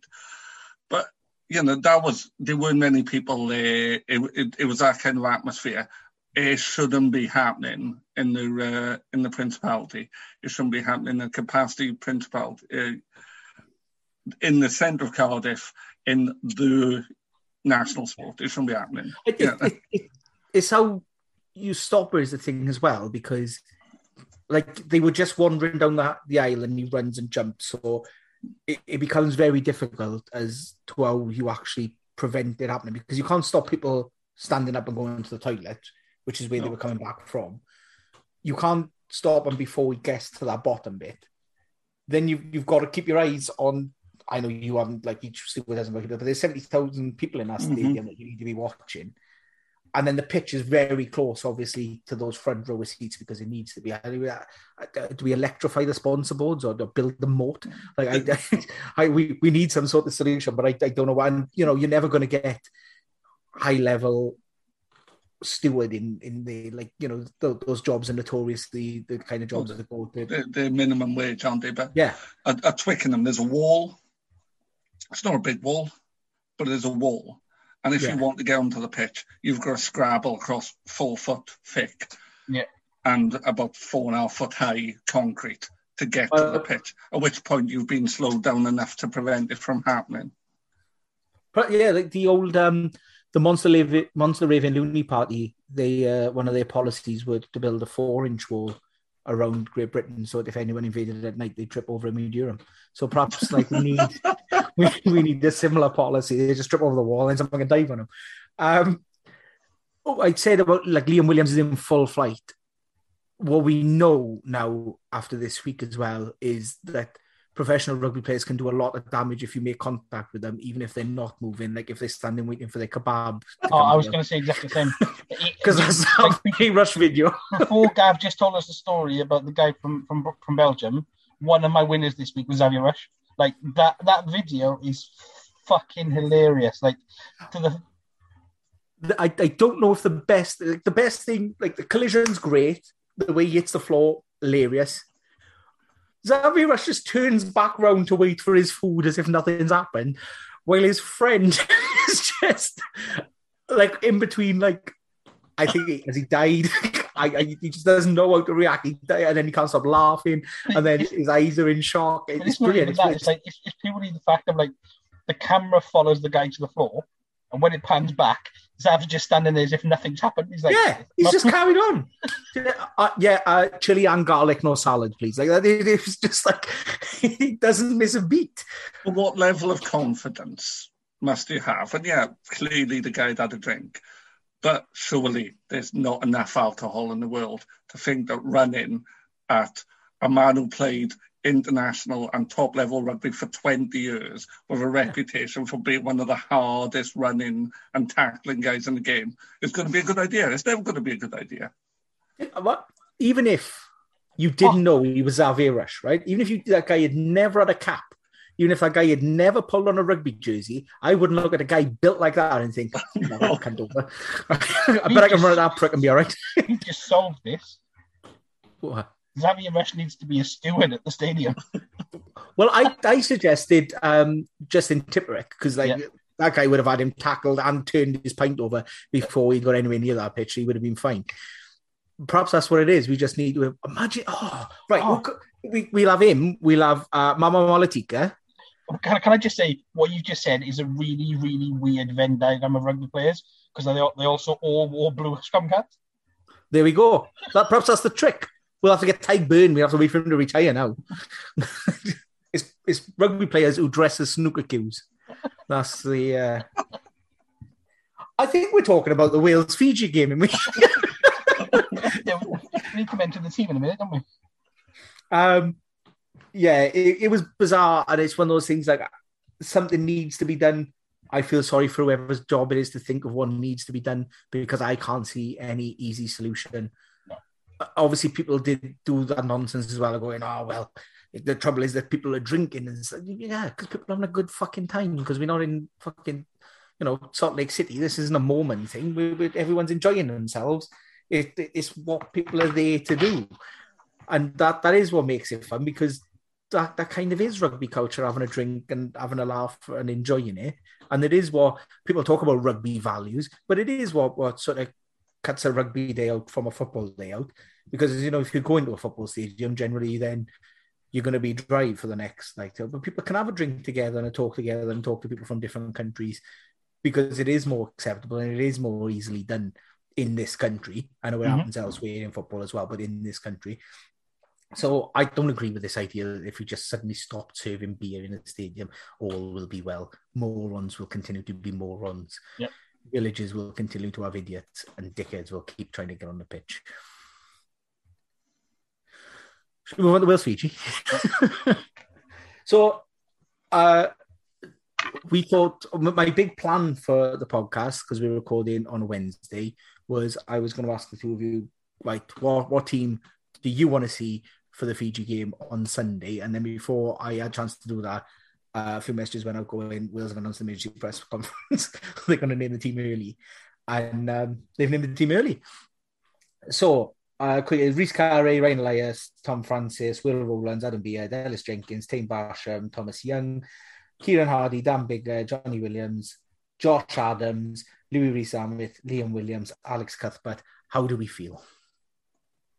I would have picked that 15, maybe changing centres. Yeah, you would have gone, but I know you'll be excited that Cuthbert is back. Uh-huh and there's no clues at all on this Zoom call because you kill, you still keep making visual jokes on an audio medium. But you have got what's what's your what's your name set to on Zoom for this week? My name set on Zoom this week is Alex Cuthbert, international winger again. There we go. I know um, you've been wanting Cuthy back in anyway.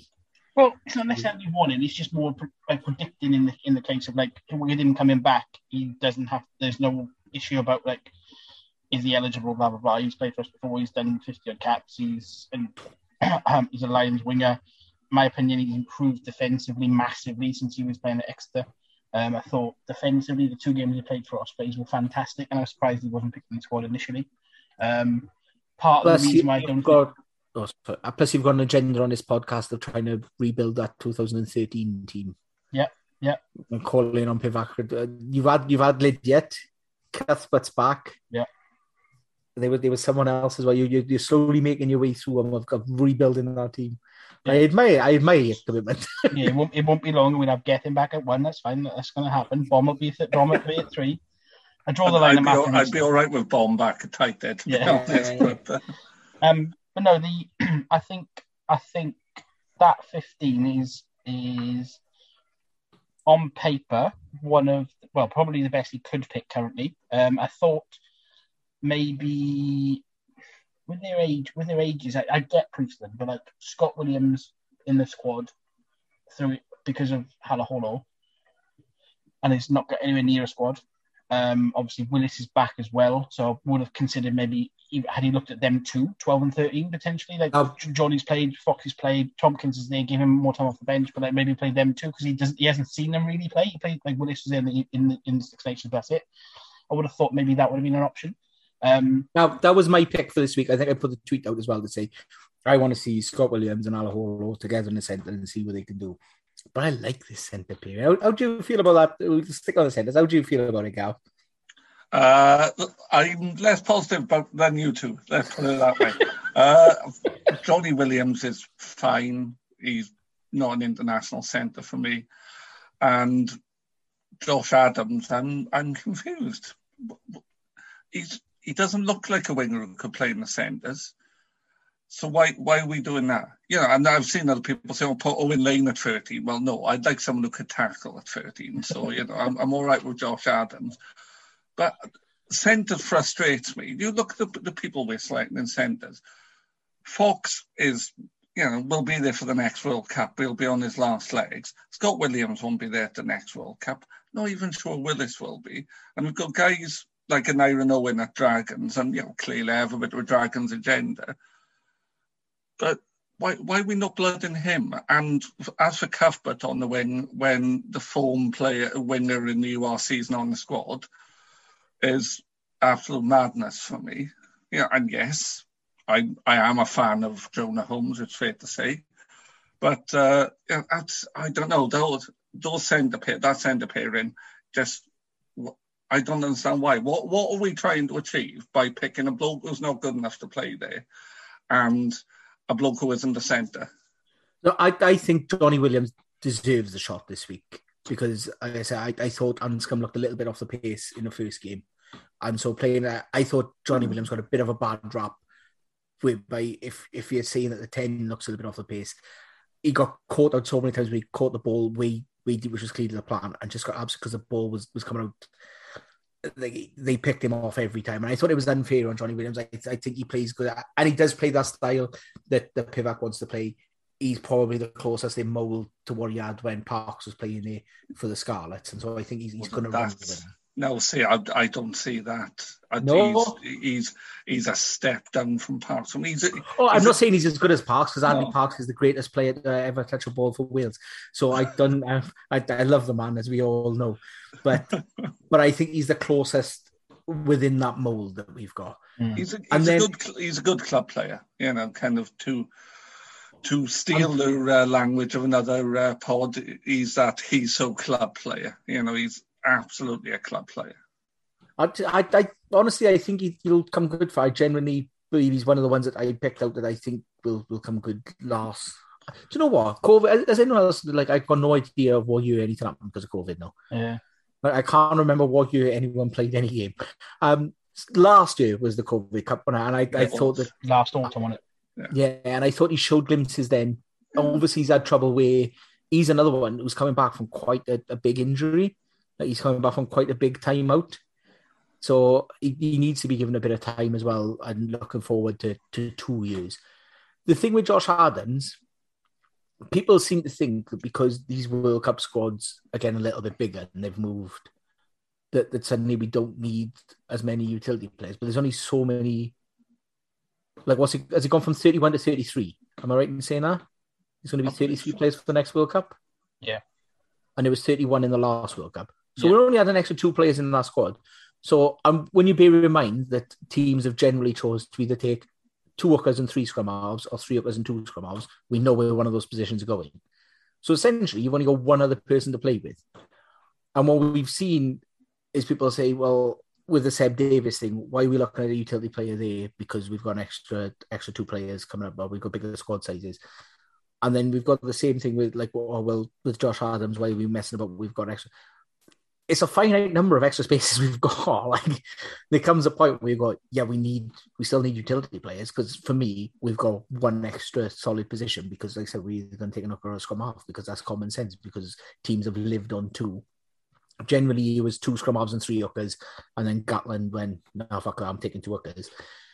So uh, I think we we still need these players who are able to play in more than one position. What we've mm. learned with Josh Adams is he, he's played 15 now for the Lions. He played 13 when Foxy went off last weekend. And I, am I right in saying he's played it for Cardiff as well? I think, yeah, he has played a game at 13 for Cardiff. I also think he's played games at 13 for Worcester in the past. But like, yeah, so was, it's not was, a new. No, it's he's he's a, he's a winger. Like, don't get me wrong, but he can cover 13 if if needed. I, I, just think it's the defensive patterns, and I'm saying this as someone who hasn't played centre for 20 odd years, so you know, kind of uh, to make out I'm any kind of expert on what backs do is an entirely uh, false position to be placing myself in. But I do know the defensive work of a winger and the defensive work of a centre is very different. But then I also didn't think North would cut it at centre, and I was absolutely wrong there. So you know. yeah, same. I was, I was adamant that moving George North to outside centre was the stupidest, the stupidest decision that anyone would ever make in rugby. Why are we moving George North? The guy's not great defensively. We know that's his weakness why are we putting him in the most important defensive position on the pitch? He's fucking brilliant.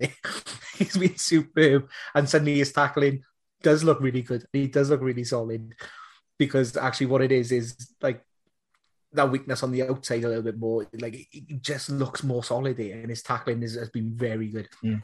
And so I, I can say Pivac's made it quite clear he's going to be experimental. I think he's turned his back on youngsters a little bit, whether that's fear of pushing them too soon. This sort of Tom Prydie uh, scenario where he gets thrown into the team a little bit too young, a little bit too immature, and then because he doesn't get called back up for another three, four years, it takes a massive knock on him and on his reputation. Like Tom Prydie has struggled at a reg to be a regular at the club despite the fact he's clearly a very good player. Mm. And when he's played, he's played really well. But He's this reputation's released now, fallen. wasn't he? Yeah, Uh, the Friday. Scarlets have released him. Yeah, Prydie's been released. And, and it almost seems like that that reputation's fallen around Really, he was the guy who, who wasn't quite good enough for Welsh international rugby. And it's, it's oh, was the, the other one, Christian Phillips. Yeah. Christian Phillips had a, had a very similar thing where he got thrown in very early and then And and to be like, I'll add I'll add something else in there as well. And I know I'm going to get absolutely ridiculed for this, but like even someone like Tom, like Yeah, Tom, well, when he when he when he when, when obviously he other broke issues through- there as well. Yeah, but then, yeah, there was other issues obviously there, but yeah, but like somebody like Tom, like if you looked at Tom when he first broke into that Cardiff team, the Blues, like he's on fire. He's the he's the highest try scoring winger or player that Cardiff have got. Like he's Yeah. he's he's one of the best one of the best wingers that that club and Wales have probably produced in the sense of like out and out raw talent, raw pace. And with Tom, it was a case of like, yeah, he came before for George North, North a little bit, but like Tom's at probably as big as George, strong as George, pace, can step. But like he was just got unlucky. Like there was there was times where like he potentially could have played, and like let's face it, he was playing rugby when Wales had Shane Williams. Like like I know Shane was near the end of his career, but that's a big factor in it as well. Like he's not going, you're not going to start over Shane. So like yeah, there's three lads there that, that in any other country probably would have had a lot more caps. And uh, I think that Pivac obviously he tried out some young players in the summer, and some came through with flying colours. He's Mm. obviously happy with Ben Thomas. He's obviously happy with, with Ben Carter. He's obviously happy with those players. But then it was easier games to turn up and play in, especially the you know the Canada game Yeah. to test players out. And obviously that's where Basham came through as well. So to give him that game and go, okay, the, it is a different prospect to throw them players in in the autumn international. So that's my hope that that's what he's done with those players because you can look at the Iron and you can look at Jack Morgan, you can look at Sam Costelow, who are doing it regularly at the moment in the URC and looking superb. Mm. But if he's holding them back because he, he wants to wait and see, that's quite admirable. If he's doing it because of some other agenda, then I don't know what the fuck he's doing because like, I've, I've ranted about Jack Morgan not being in the squad for a while now because I, I don't get it obviously the one youngster he's put on there. Well, it's my biggest problem is that Wales don't do the old England thing of having the cycling uh, warm up on the side because I really, really want to use the pun Christ on a bike. And there's, there's no there's no Google images. I checked. They, they must have at some point, point it won't. We never did, and it's never going to happen. I don't get to use my Christ on a bike bonanza, but he is on the bench. But again, I don't really understand the logic in that. Yes, we are a bit short on second rows, 100% get that. And he, he will be a world class second row. But three weeks ago, he was playing for Exeter Uni. Yeah, and he's he's getting a couple of games for Exeter, but he's not regularly starting for eight. Is a big old start, step up there. I think the worry is as well though England had a little look at him and a little nibble where they called him into the training squad and he said they, they tried to port him a little bit, but he is Welsh. But he's English uh, qualified, he's French qualified. Yeah. At the moment, he might feel very Welsh. Things could change when he gets there and go, well, actually, look at all this money we can give you if you pull on a white shirt instead. And then if he does turn out to be this tremendous talent that a lot of people are tipping him to be, to lose out on that. So to go, well, let's give him a, let's give him ten minutes against Fiji, especially because there's no pressure to having him on the bench if there's an injury. There's no pressure to put him straight into that game Mm. because it's all right because our back will cover Seb Davies, And, so we can drop Seb Davies in there anyway. So we can fully manage what minute he comes into that game. But the balance of the bench is good as well, isn't Mm. it? Because you've got uh, Chris, uh, I can never pronounce his Chris, name, Chris Tshiunza, yeah. Trinza who can play six as well, and you've Yeah. got Seb Davies who can play six, and then you've got three guys who can play seven. So if the seven goes off, if Young goes off, you just shift Ellis round to seven. Mm. You know, there- there's a decent balance to the bench there. But we've got our rule back row is like can play at least two positions. Yeah, they're all The seven starting back row. essentially, aren't they? Mhm. Yeah, Yeah, they're they- all seven as a first choice. And then, but then Ellis started obviously six last weekend. Yeah. Basham, Played, played eight. Basham's an eight and has played eight before. He has. yeah, Thomas Young Dragons. can, can play eight or seven as well as six. So we, we've got a nice bar. I, I, I'm, I'm looking. I, it's a batshit selection. It's mad as hell, it. but it's got the glue as well. because it's got Dan Biggar at 10. Mm. And if ever you wanted the sensible head to hold all this fucking mad team together, I'd want it to be Dan Biggar. And and the tight five is a proper tight five as well. Yeah. You know that that's a proper test level tight five with Rowlands, with Beard. You know you've got. My only uh, concern is there's no real heavy duty, heavy traffic carriers there. Uh, Yeah. Apart, you know, kind of, and you look at it, Rowlands is going to be the main I was going to say, Will, Will Rowlands did it very well for Wasps. Yeah, and, and that's what he does. But he's the only real one in that team. He's the only one you're just going to be asking him to make those hard Yeah. yards over and over again, and that's the fear. I wonder how much, if we're going to try and keep it open and expansive as well, how much we'll see Carré step into that role. and how much we'll see him being that, being that first there. And he's got decent hands for a prop. We know that that's, that's his strength. Yeah, and, And- good acceleration through the Yeah. tackle as well. That's Carré's strength.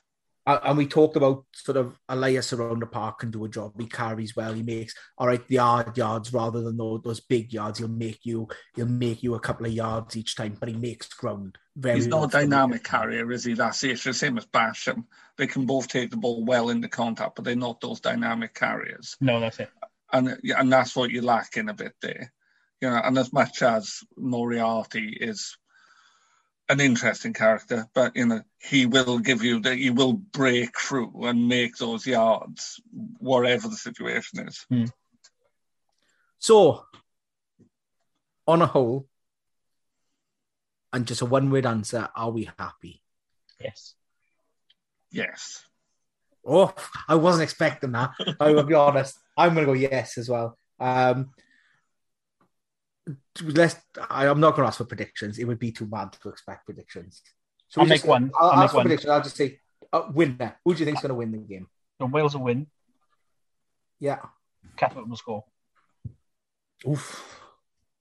Gav. Wales to win. Um, I, I'm going to go. I don't- God, I think it's going to come back quite soon, but I'll go a Wales win as well. Um, and then we'll just do who we think the winners are of the other games, and then we'll move on to winners and wonders. Uh, Italy, Argentina. Argentina. If they play like they did on Saturday. Oh, Argentina. I'll, I'll go Argentina as well. Italy, Italy played very well on Saturday, Mm. went for a good hour. Uh, Scotland, South Africa.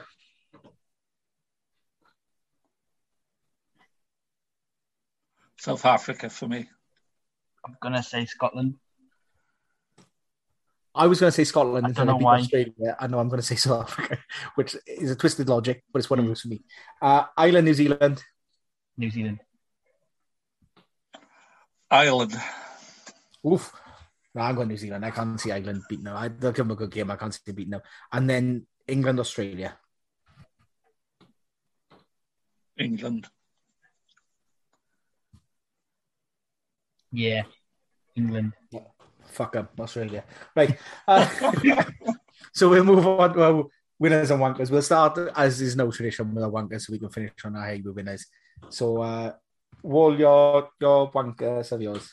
I have two. Go One on. of them is. I'm not going to say Wait, more. I, I, I did say we're not going to name him. but I'm just saying that. I'm not going to say any more. That's kind I don't know why. I, And the I'm other one- all of them out. The other one yeah, is myself. agreed. Thanks everyone for listening. and I'm, and I'm going to say it because I've checked it while we are on the pod. At four minutes past seven on Saturday night, I sent a tweet. Uh, sorry, I sent a message to our group chat. That said, simply said, "Pollard off. Wales will now win." Yeah, and um, yeah, we didn't. So yeah, me. Uh, Gav, your wankers. Uh, mine is uh, the terrible, terrible standard of uh, journalism, well, not journalism, of coverage for rugby and the part it has in the issues we have at the minute. So it's not so much the rugby writers, and we know some very good rugby writers, it's the kind of rugby lad, rugby pass kind of, oh, isn't Javo a character? Isn't this? A... No, we don't need characters. This is the greatest sport in the world We don't need to be laughing at blokes dressing up and standing next to stuff because it brings other problems. And it, it's nothing to do with the amount of booze that that lad drank. It was to do with the fact he was emboldened by somebody who'd been put there by a betting company to go on the field. It's wrong. And it's also, and it's, I hate memes anyway, but you know that meme when Wales lose a game and there's two babies and oh, I wanted to support a good team, but my parents made me support Wales. Nothing upsets me more in the world. Firstly, you don't choose. It's, you know, that's just, you, you know, you supported country from, but mm-hmm. it's also, but that, that's been knocked out by social media uh, sites with tens and hundreds of thousands. It's just nonsense. The, the game deserves better. Yeah, I agree. It's it's that lack of responsibility for the content that they put out there. Mm-hmm. That, that, that you said, oh, people who were putting the job picture up on Saturday afternoon, then calling people an idiot for going on a pitch on Saturday night on the same account.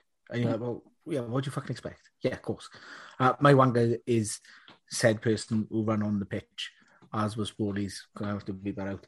Um, and then also though the people who send like death threats, yeah, to him and to his family, like right, we know he's a dickhead. We know he potentially cost a try. And it is potentially. I still think that McNicholl's passes forward. Now, whether McNicholl's passes forward because they're kind of avoiding someone running on a pitch, which kind of what they ended at as well. But that pass was forward. So I think if we'd gone back and looked, it would have been ruled out anyway. Mm-hmm. But like, regardless, let's not send death threats to people. Let's not threaten people. No. It, it, it's fucking ridiculous. Like, and that goes for, and like, I know, like, mine, but don't DM people saying you're going to beat them up because they said that someone stuck a finger in someone's eye. In my case, don't don't be threatening people. Full stop. Like, you're a dickhead. If that's what you're doing, you're a dickhead. I'm, I, you fucking DM me all you like. I'll just tell to fuck off. I don't care. But like, you, it, it's uncalled for. Like, there's no need for it. And I put a message yeah, up saying no punishment is too harsh for this guy. And as soon as I did it, I went, ah, like people are gonna clearly send the messages, which is when they I go like don't delete it, like quote tweet and go like, but please don't take it around. Like the, the people will deal with this. There's people with the proper authority to deal with this, and they will deal with it. Leave it be. And ultimately, it's a game, isn't it? You know, yeah. it's a yeah. game.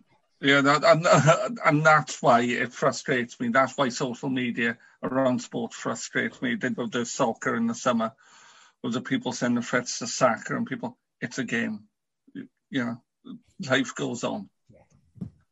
Um, and so then on a happier note, let's have our winners for this week.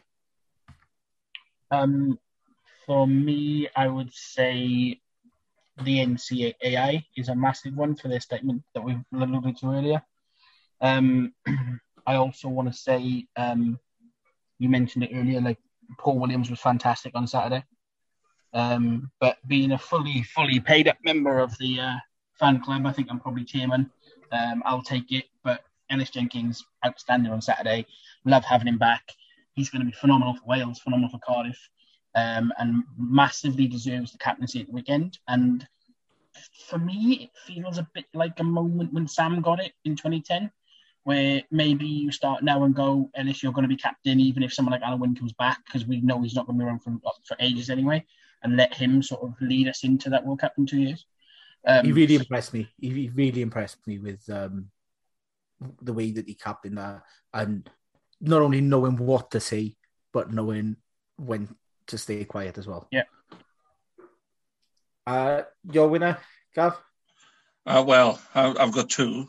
Uh, Ellis Jenkins is one of them to come back from the injury he had to just play rugby at that level so quickly. Just absolutely phenomenal. But the uh, the real winner for me is greatest rugby player in the world, Jaz Joyce. Yeah. scoring ridiculous try against Japan uh, for Welsh women on uh, Sunday. Just how she does that, I have no idea. She is the most phenomenal player to watch in either men's or women's games. Just unbelievable. I, I, agree completely, but I did have a art in mouth moment then when you said greatest player in the world, and the next word started with J, and I thought he was going to say Jonah Holmes. And I was like, he's only fucking played, Gav. Come on, I'm fully in support there, Gav. He's my winner of every week. He's just my winner in life. um, my winner for this week is um the Hull Roundheads uh, doing a, a fundraiser at the moment, uh, Ride in Our City, because I think they use Pride in Our City as the thing. So, um, LGBTQ team currently doing that ride around Hull to raise some funds in order to buy training equipment. And it goes a little bit beyond just being able to support the club because, as you know, every club also supports a community. And then what that community also supports is people who within sport are quite often marginalised. So it's absolutely superb. Our friend is uh, obviously captain up there. So it's on my on the, the rock and roll Twitter feed for people to go donate where you can, RT if you can, get it out there. Let's get some money in. It's absolutely superb to see a club like this uh, do something and watch them thrive. And like they've done some brilliant things. The, the photo shoot that they did a few years back for their kit launch was superb. Uh, uh in within the link, uh, obviously go into the Rounders, take a look around their website as well, have a little look. But to those boys, like all the best of luck. I'm trying to raise as much money as we can together. I mean, because Yeah, I and- can't back that enough. No, and just looking at it now, like at the time of recording on, on, on Wednesday, they their goal was two hundred and fifty pound. They got four hundred and five. So obviously, hopefully, we can get that a lot higher and, and maybe make that into the thousands for them, I guess, um, to try and see if they can uh, get some equipment. I think they they're cycling sixty miles. Is that right? Twice twice the circumference of Hull. Yep.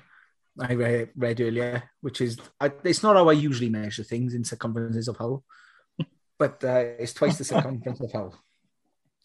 So yeah, all the best, boys. Uh, uh, thank you to everyone who's already donated, and please, if you haven't donated, go donate now. If you have donated and you want to go and donate again, you can never donate enough. Just get that money in the pot for, for boys doing some great things. Um, and that's all that's left for me is to thank Wally for being here. No worries. And, and Thank I'll Gav see you for- next week, mate. Well, supposedly. Um, Gav for, for coming on. And thank you for listening. Thanks so much. Bye now. See you later.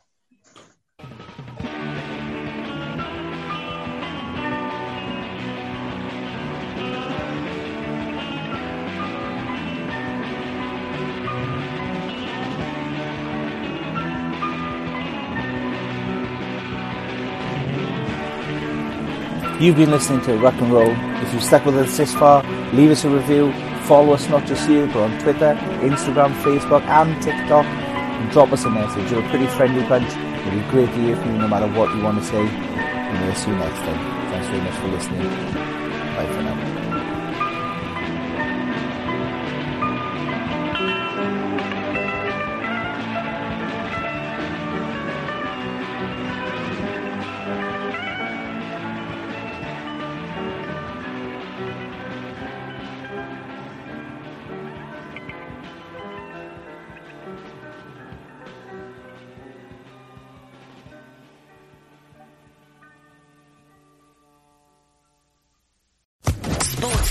Podcast Network. Hello, it is Ryan, and I was on a flight the other day playing one of my favorite social spin slot games on ChumbaCasino.com. I looked over the person sitting next to me, and you know what they were doing? They were also playing Chumba Casino. Coincidence? I think not. Everybody's loving having fun with it. Chumba Casino is home to hundreds of casino-style games that you can play for free anytime, anywhere, even at 30,000 feet. So sign up now at ChumbaCasino.com to claim your free welcome bonus. That's ChumbaCasino.com and live the Chumba life. No purchase necessary. Group. Void were prohibited by law. See terms and conditions. 18 plus.